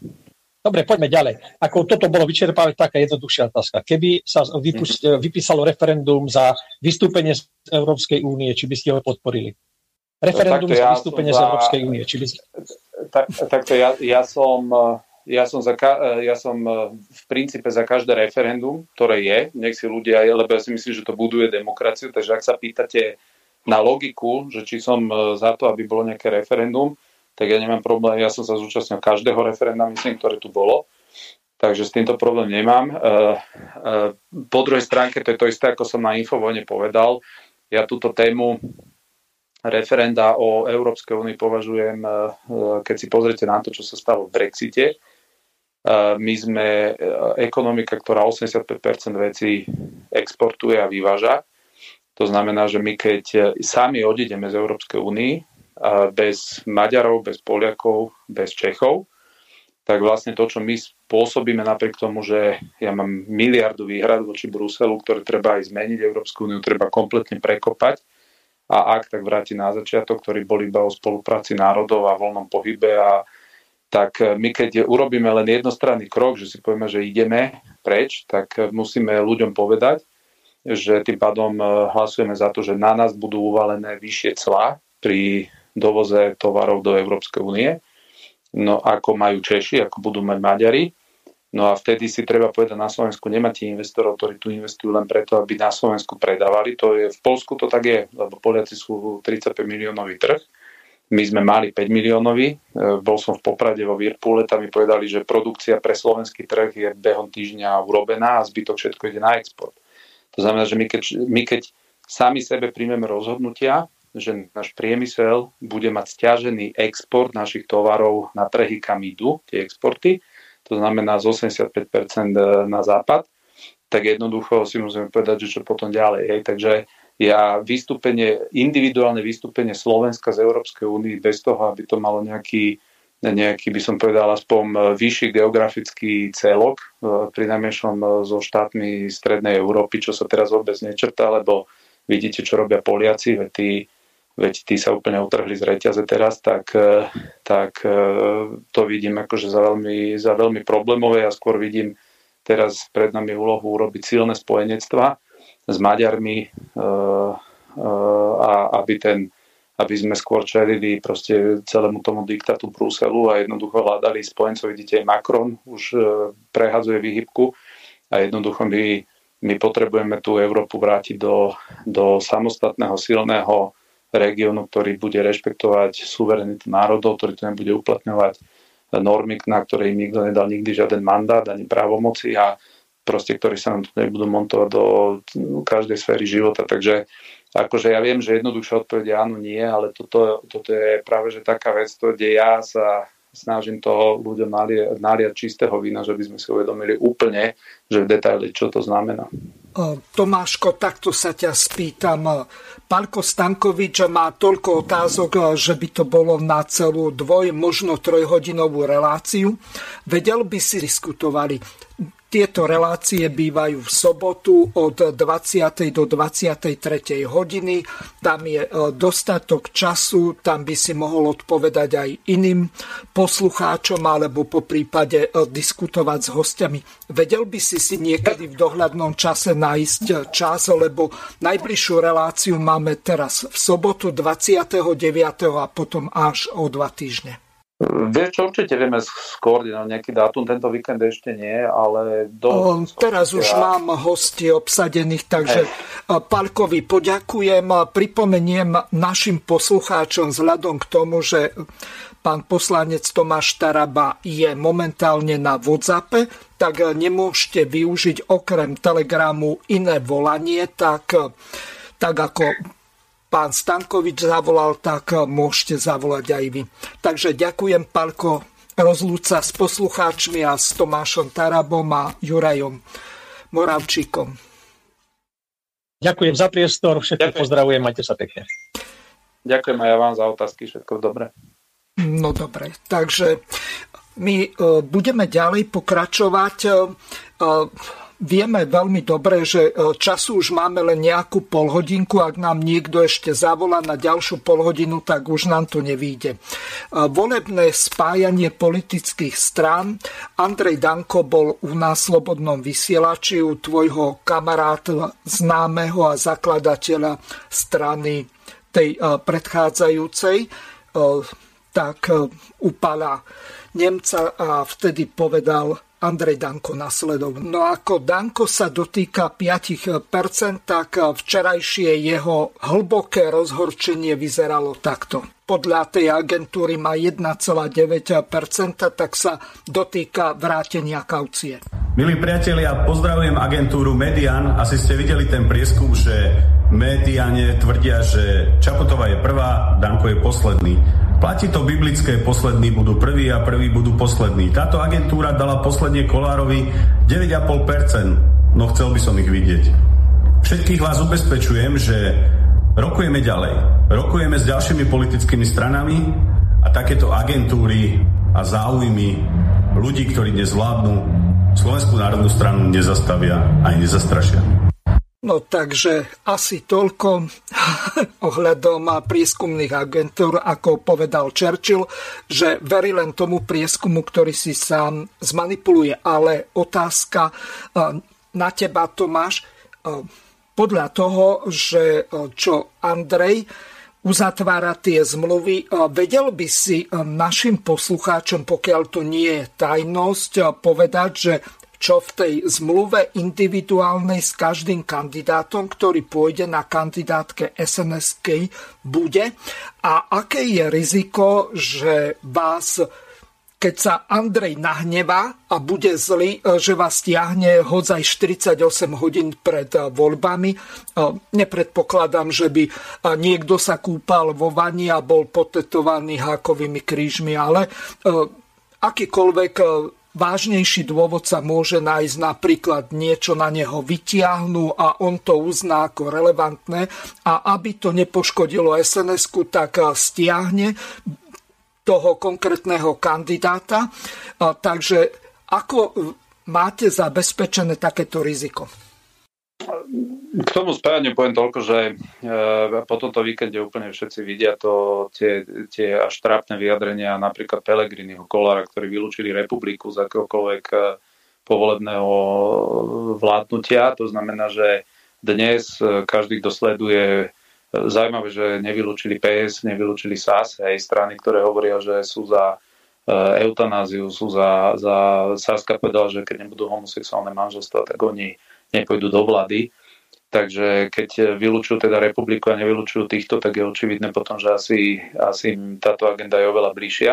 No ale pointa, ktorá je a ktorá každý, kto sleduje politiku, dnes mu je úplne jasné, že na tom, či SNS bude alebo nebude vo vláde, tak sa láme to, že či E, tu vznikne v, e, na báze opozície e, nejaká funkčná vláda, alebo jednoducho tu budeme skúšať tie, tie pokusy, lebo keď raz nemáte koaličný potenciál, tak je úplne jedno, či máte 6, 7, 8, 9 jednoducho to sú percentá, ktoré skočia v opozícii a do toho vládnutia nemajú čo povedať. Takže práve preto aj Smer, aj Robert Fico, aj všetci hovoria, že to, aby bola SNS úspešná, je predpokladom na vznik národnej a sociálnej vlády po voľbách, treba si to úplne otvorene povedať. Na druhej strane, e, my keď sme stali pred dilemou, že je, áno, ľudia chcú, aby e, sme sa spájali, tak je logicky, že sa nemôžeme spájať uh, naprieč, naprieč spektrom bez toho, že by sme nemali nejakú identitu spoločnú a ja sa pýtam, že po na, na kandidátke koho iného sa má národné strany majú spájať ako historicky najstaršej národnej strany, ktorá má 150 rokov.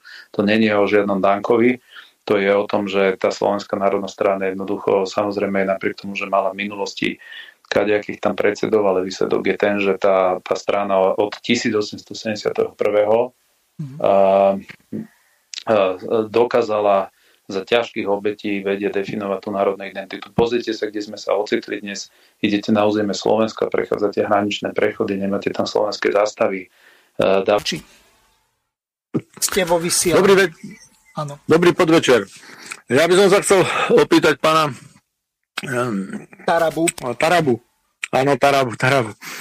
Že či vie dôvod, prečo nebol ešte a prakticky ani v celej Európe prijatý zákon o pôvode majetku a či mienia v budúcnosti urobiť nejaké kroky aj retrospektívne s platnosťou, či e, hoci on má malú tú politickú históriu, ako som hovoril, či už má s tým problém aj on, ako všetci politici doteraz, 33 rokov neúspešne, Matovič prišiel tiež s touto, akože doniesie tých výlit na Slovensko.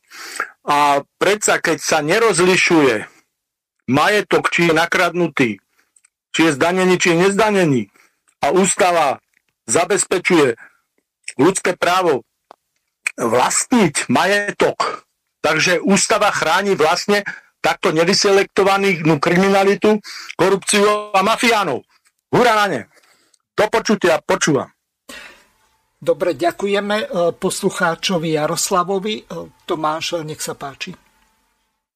Viete, že tie zákony o preukazovaní pôvodu majetku podľa mňa aj na Slovensku sú relatívne e, jasne definované. To, čo práve teraz skôr ústavný súd rieši, že e, tam je taká stiažnosť, e, pretože oni v podstate ten zákon je na Slovensku dnes až tak prísny, že vlastne berie, nerozlišuje medzi legálnym a nelegálnym majetkom. Keď nájde nejaký nelegálny, tak za nelegálny považuje celý majetok.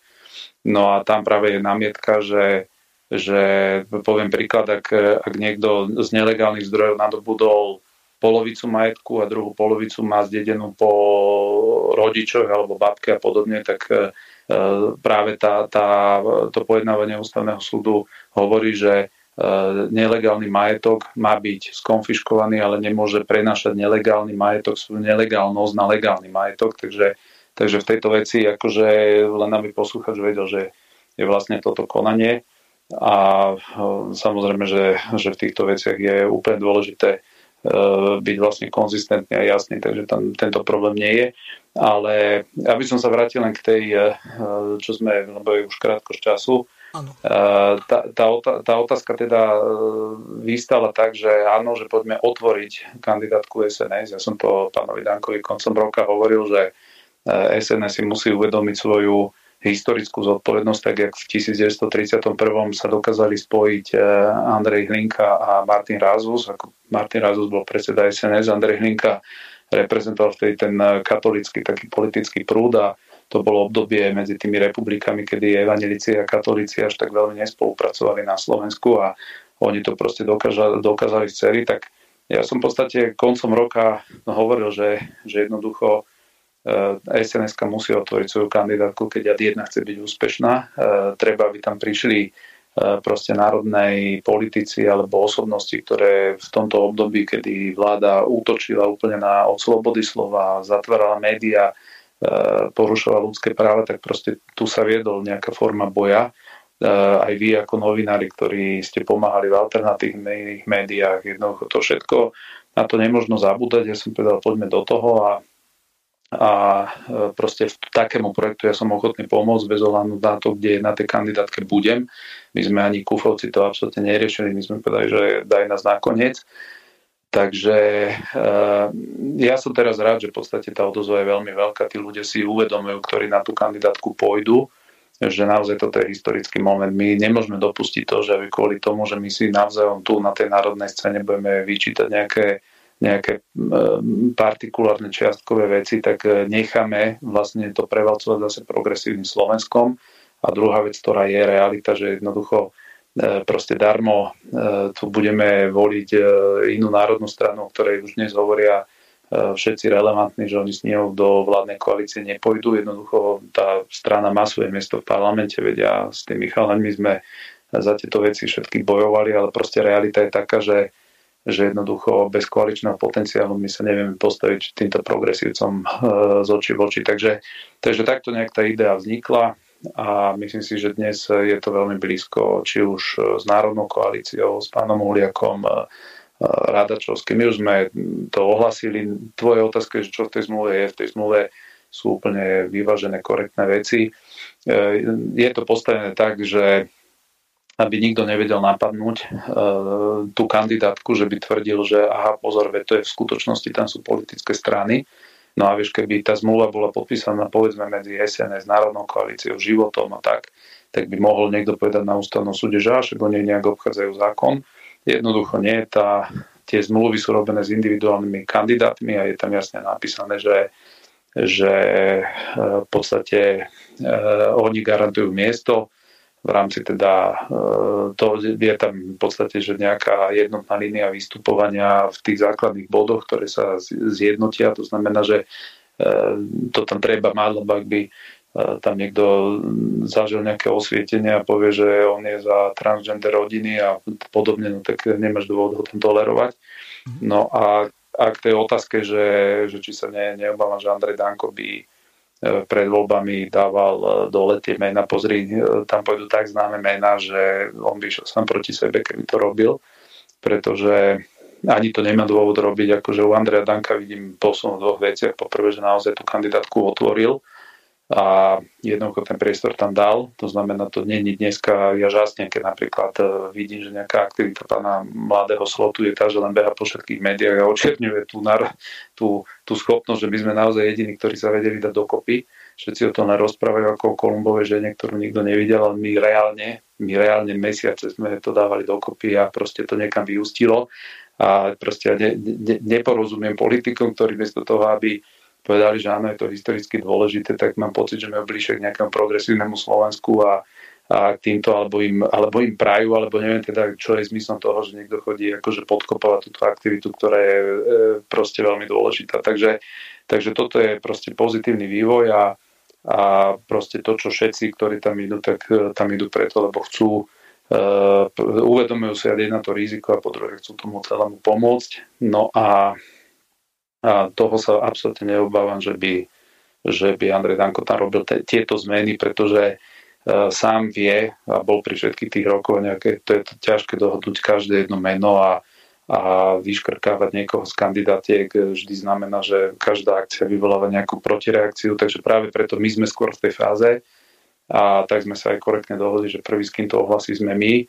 Dnes aj ja som v podstate v tej rovine, že diskutujeme tie mená tak, aby sa každý na tej kandidátke cítil komfortne a aby e, proste e, práve preto, že tam je tak, by som povedal, veľa individuálí, tak e, proste aby tam zbytočne nešli mená, o ktorých niektorých si môžu myslieť, že aha, že to sú mená, ktoré donesú z môjho pohľadu hlasy a druhý zase povedia, no ale ja to neodkomunikujem v mojej komunite, keď tam tí ľudia budú, takže, takže preto ideme takto krok za krokom a postupne to rozširujeme o mená, ktoré ešte, pri ktorých je ten spoločný prienik, že kde nie je problém.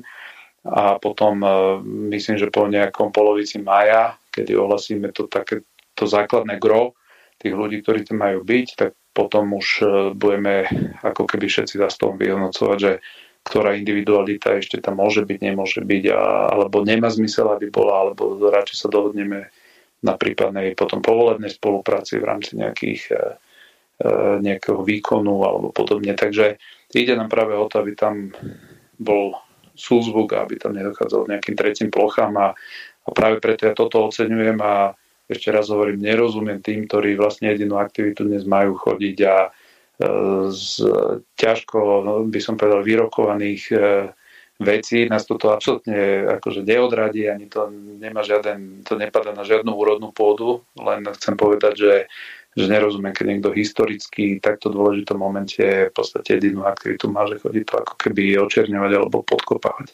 Mhm. Dobre, Mám tu ešte jednu zvukovú ukážku z tej relácie konzervatívny výber, či ako sa tá Palova Nemcová relácia volá.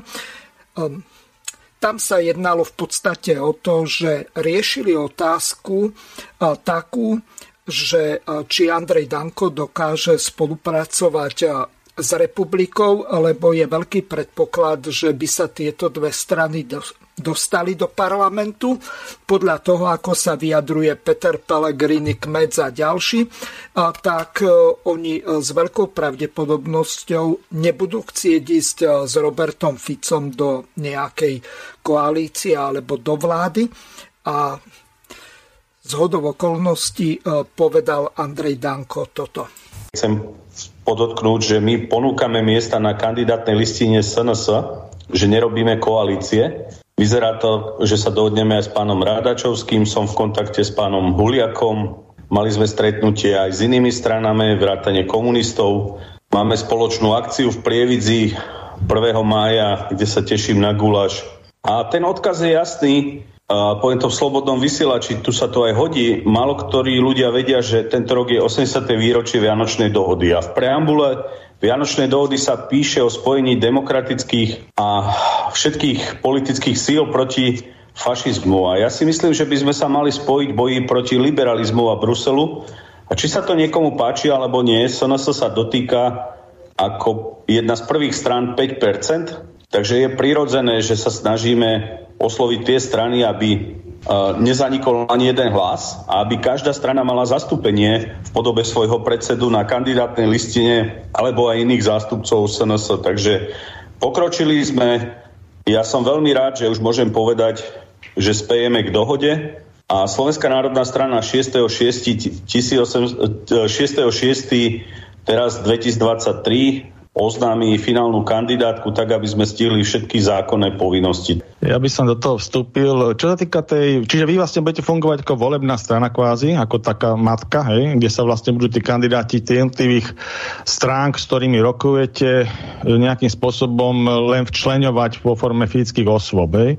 Čiže nebude to koalícia, bude to vyslovene stále to 5% Myslíte kvórum. si, že by sme mali riskovať 7%? Nie, ja sa pýtam, aby to bolo jasné ako poslúchať. Áno, áno, SNS bude mať individuálne zmluvy s kandidátmi, s tým, že každý kandidát musí podpísať zodpovednosť voči SNS. Viete, že strana má aj zodpovednosť voči štátnej komisii. Nie sú to srandy dneska. Viesť volebnú kampaň. V prípade nejakých problémov, pán predseda, by vlastne ten štatutár, ktorý zastupuje tú stranu, tak vlastne a rozhoduje o tom, že napríklad do 48 hodín pred samotnými voľbami môžete stiahnuť akéhokoľvek kandidáta z kandidačnej listiny, tak to budete stále vy pre všetkých tých 150 ľudí na tej kandidátke, áno? Tak tomu rozumieme. Tak niekto to byť musí, ale asi keď niekoho relevantného kandidátku dáme, e, pokiaľ sa nestane nejaký vážny prúser, tak na to nie je dôvod. Teraz e, ťažká otázka na teba, lebo my sme spolu mali niekoľko relácií, kde sa riešil napríklad odchod vašej platformy e, Život. V tom ešte čase ste ani neboli národná strana. Na základe toho, že bola uzavretá určitá zmluva, ktorú e, Mazurek e, porušovala, hrubo porušoval, dokonca dostal sa do konfliktu aj s Romanom Michelkom. My sme ho pozvali do relácie, čo samozrejme odmietol. Potom e, najskôr vadil Hazucha, potom vadilo štúdio, nakoniec nechceli za k Pepemu do Mijavy. No, takže otázka na teba ako si ty vieš eh, predstaviť eh, spoluprácu s hnutím Republika, kde je eh, to tvrdé neonacistické jadro? Pozri, ja som e, povedal aj pri tejto kandidátke, veď e, v minulosti ja som mal aj e, nejaké výmeny názorov so samotným Romanom Michalkom, ktorý podľa mňa niektoré relácie nevedol vôbec korektne voči mojej osobe. Nedával mi priestor sa vyjadriť a to bolo práve v tých, v tých časoch, keď to bola taká objednávka, lebo, lebo predsa len nejaké dosahy mám aj v tom virtuálnom priestore, tak mal som taký pocit, že niektorí robia ťažkú dezinformačnú nadpracu voči mojej osobe. A v tej som sa úplne aj ohradil, aj, aj potom ma Roman pozval do debat a tak ďalej.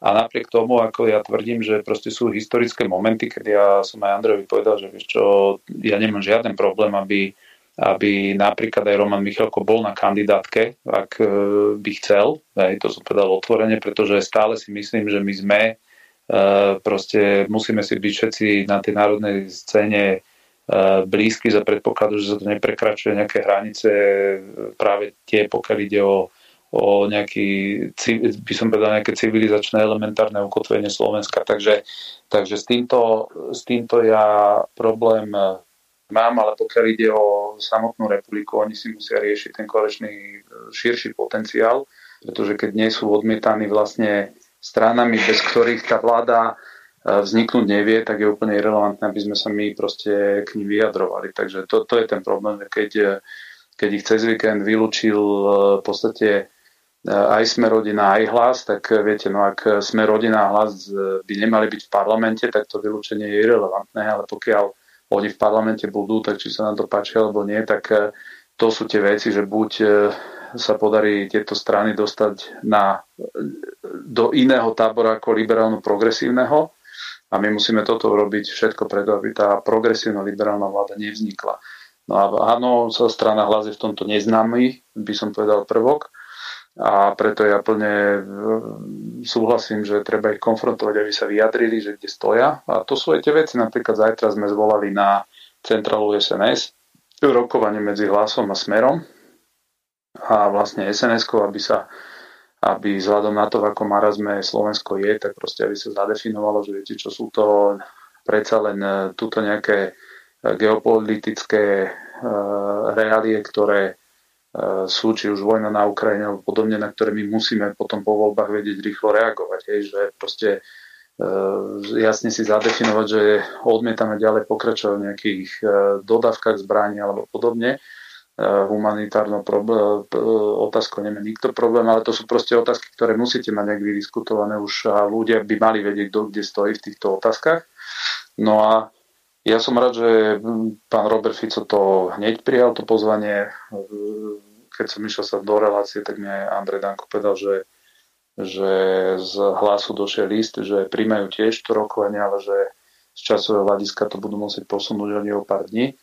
Takže, takže to, toto sú tie kroky, ak napríklad dnes, e, keď e, sme, som sa s Robertom Ficom, e, som mal dneska debatu, na tejto schodzi je 250 zákonov, aby mali ľudia pre, predstavu, tak 100 zákonov až 120 v priemere býva na schôdzi, teraz je 250. Čo zákon, to proste extravagancia.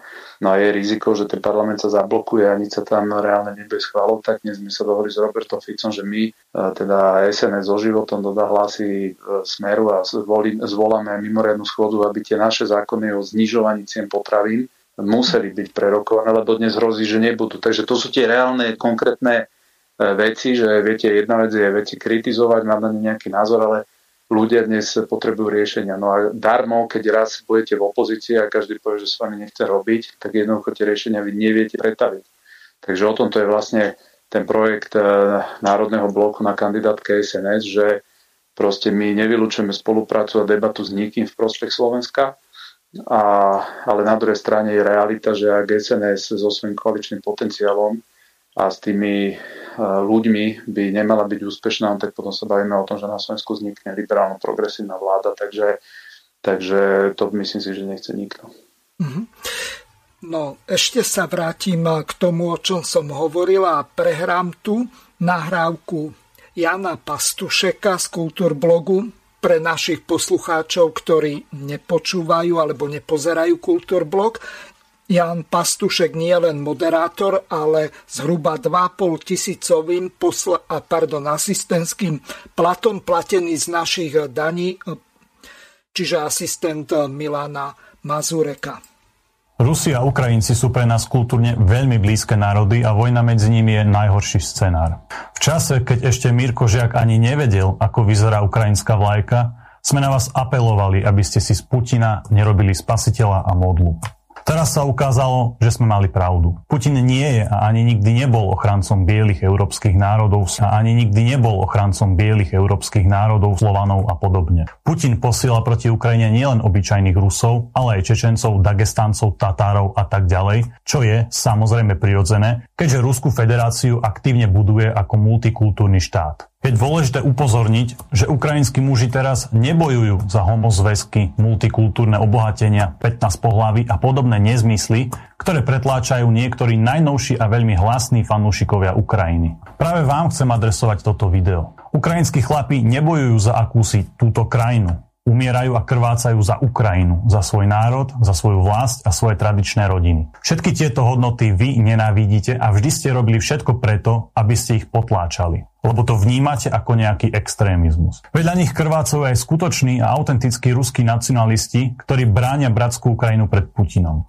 Tým, že dlhodobo oslabujete nacionalizmus a vlastenectvo, oslabujete aj motiváciu Slovákov brániť sa pred cudzou inváziou, takou, akú dnes vidíme na Ukrajine. My Ukrajincom pomáhame a o konkrétnych možnostiach budeme informovať. Ak chcete pomôcť Ukrajincom aj vy, dobre, pohode. Ale radšej sa o tom verejne nevyjadrujte. Obrovské množstvo Slovákov totiž prirodzene opovrhuje vašou násilnou progresívnou agendou. O chudákoch Srboch, ktoré ako holubice boli bombardované mojou vinou. Neboli mojou vinou. Zaslúžili si to.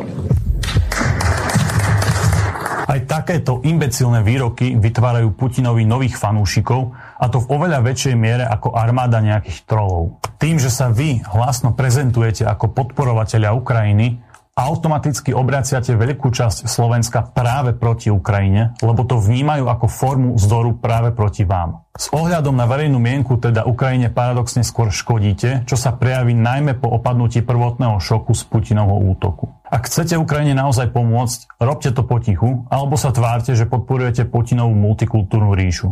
No, stačilo už len dodať sláva Ukrajine ale e, Tomáš, skôr ako odpovieš, tak e, veľmi krátku otázku od e, poslucháča Jozefa. Jozef, ste vo vysielaní.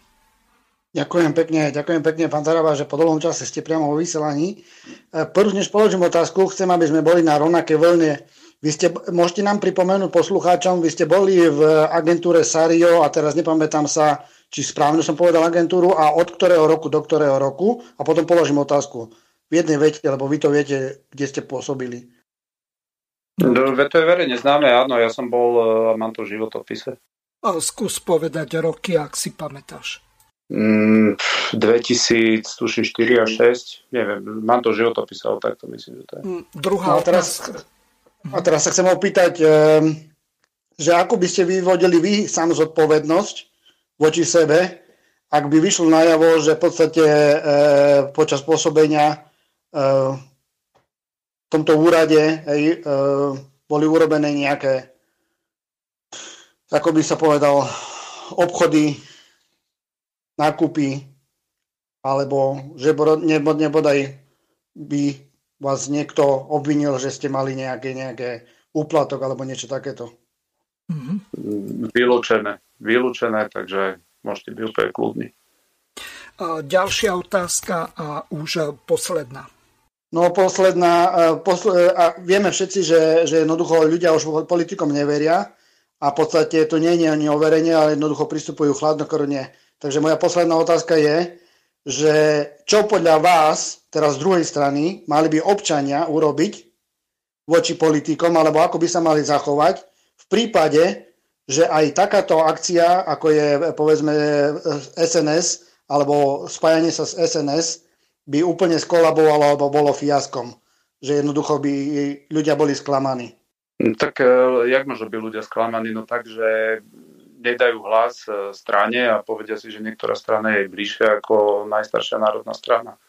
Mm-hmm. Tak, e, Opravím to. Ako, napríklad, to... Napríklad, napríklad, že toto zlúčenie SNS a tak ďalej by získalo väčšinu, a keďže vieme, že riešenie týchto problémov, ktoré sa nakúpili za 30 rokov, nie je na 4 roky volebné obdobie, ale už počas prvého štvoročného volebného obdobia by videlo, e, občania videli jednoducho, že, že, že to nefunguje a, a je to ďalšie sklamanie politických strán, tak e, čo alebo ako mali by sa občania zachovať potom ďalej?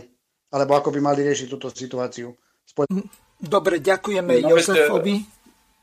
Veď ľudia majú vždy e, v podstate možnosti sú ak sú nespokojní, tak e, prejavujú to opäť vo voľbách, alebo to prejavujú tým, že idú do ulic, alebo to prejavujú vyslovením nedôvery. E, proste myslím si, že každý, kto sleduje dianie na Slovensku za posledné 4 roky, tak je úplne očividné, že už väčšia miera nespokojnosti dilecanstva, ako je teraz, absolútne neprichádza do úvahy, nie je reálna pretože toto je to najhoršie, čo teraz prežívame. Takže, takže ak budeme veľmi o tom meditovať a budeme podkopávať v podstate jediný taký národný projekt, no tak nahráva to vždy len progresívnym liberálom. Takže dnes ľudia to majú veľmi jednoduché. Proste e, kto nebude podporovať tieto sociálne alebo národné strany, tak jednoducho to je úplne jedno, či pôjde voli, nepôjde, výsledok toho bude ten, že že jednoducho podporí eh, tých, ktorí tu dnes sú a ktorí tu ďalej vládnuť chcú a podporí aj tých, ktorí sa nechcú vyjadriť, lebo ľudí chcú oklamať. Takže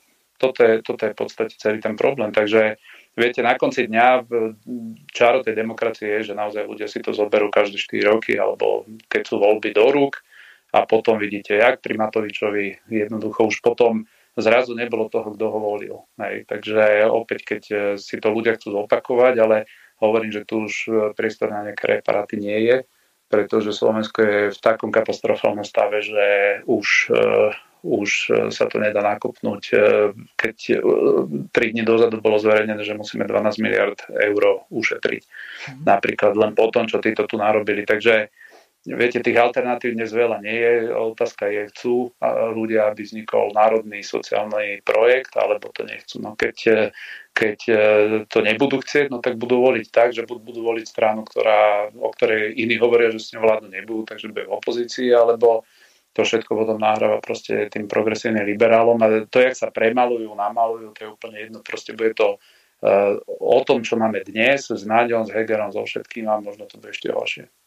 No, ešte sa vráťme k tej e, zvukovej ukážke, e, predtým ako poslucháč e, Jozef zavolal.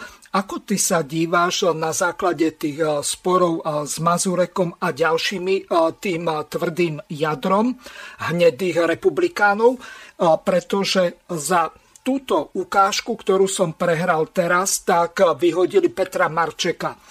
Milan Uhrík to samozrejme dementoval, že to je len občianske združenie, že je oddelené od strany republika, lenže ten chlapčisko, ktorý je vzdelaním historik, tak berie 2,5 tisícový plat z našich daní ako asistent Milana Mazureka. Takže e, toto ešte skúsme prebrať. Máme dve minúty.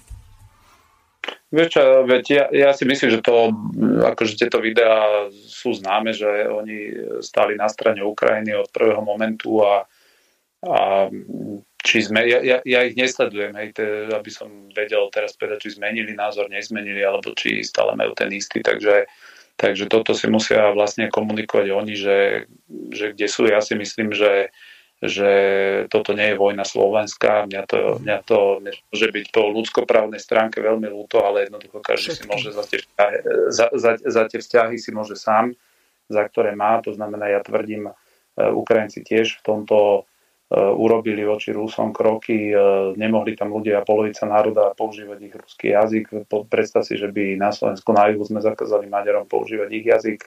Takže, takže toto, je, toto je absurdné. Hej. Takže vtedy sa všetci tvárili, že to nevidia, nepočujú, no jednoducho e, proste toto není náš konflikt, ak sa chcú byť, sa budú byť, ale proste my sme po humanitárnej stránke urobili a robíme všetko a čo sa týka tej vojenskej stránky, to je pre mňa úplne nepriateľné, aby sme sa my do tohoto vťahovali tak, ako sa nevťahujú ani, ani Francúzi, Nemci a ostatní. Takže oni tu hrajú proste rúskú ruletu s nami a toto je, toto je pre mňa nepochopiteľné a jednoducho my najmenší tu vyskakujeme jak za plotom, tie najmenšie si najviac utekajú a to je, a to je absurdné. Takže, takže toto je môj pohľad na to a, a to, že kto je akože ja nevidím žiaden pocit alebo potrebu e, kopať e, či za Ukrajinu, či za Rusko alebo podobne. A v tieto akože oficiálne verzie je jasné, že nikto tam nechce, aby, aby sa tam e, ľudia v 3. tisícročí takto mlatili, jak sa tam mlatia. Myslím si, že úloha Slovenska a všetkých štátov bolo v prevencii toho konfliktu, lebo to, že to tam speje, to aj slepý videl posledné roky.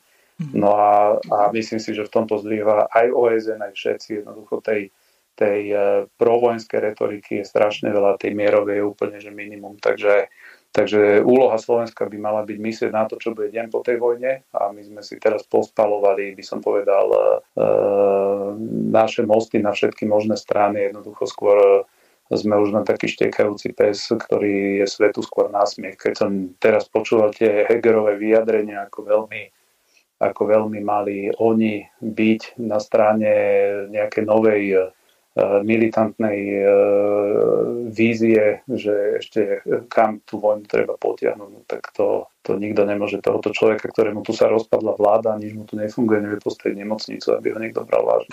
Ďakujem veľmi pekne Tomášovi Tarabovi a Jurajovi Moravčíkovi. Lúčim sa s vami. Bohužiaľ, čas e, uplynul do počutia. Vysielací čas dnešnej relácie veľmi rýchlo uplynul, tak sa s vami zo štúdia Banska Bystrica Juh lúči moderátor a zúkar Miroslav Hazucha, ktorý vás touto reláciou sprevádzal. Vážené poslucháčky a poslucháči, budeme veľmi radi, ak nám zachováte nielen priazeň, ale ak nám aj napíšete vaše podnety a návrhy na zlepšenie relácie lebo bez spätnej väzby nebudeme vedieť relácie zlepšovať, za čo vám vopred veľmi pekne ďakujem. Do počutia.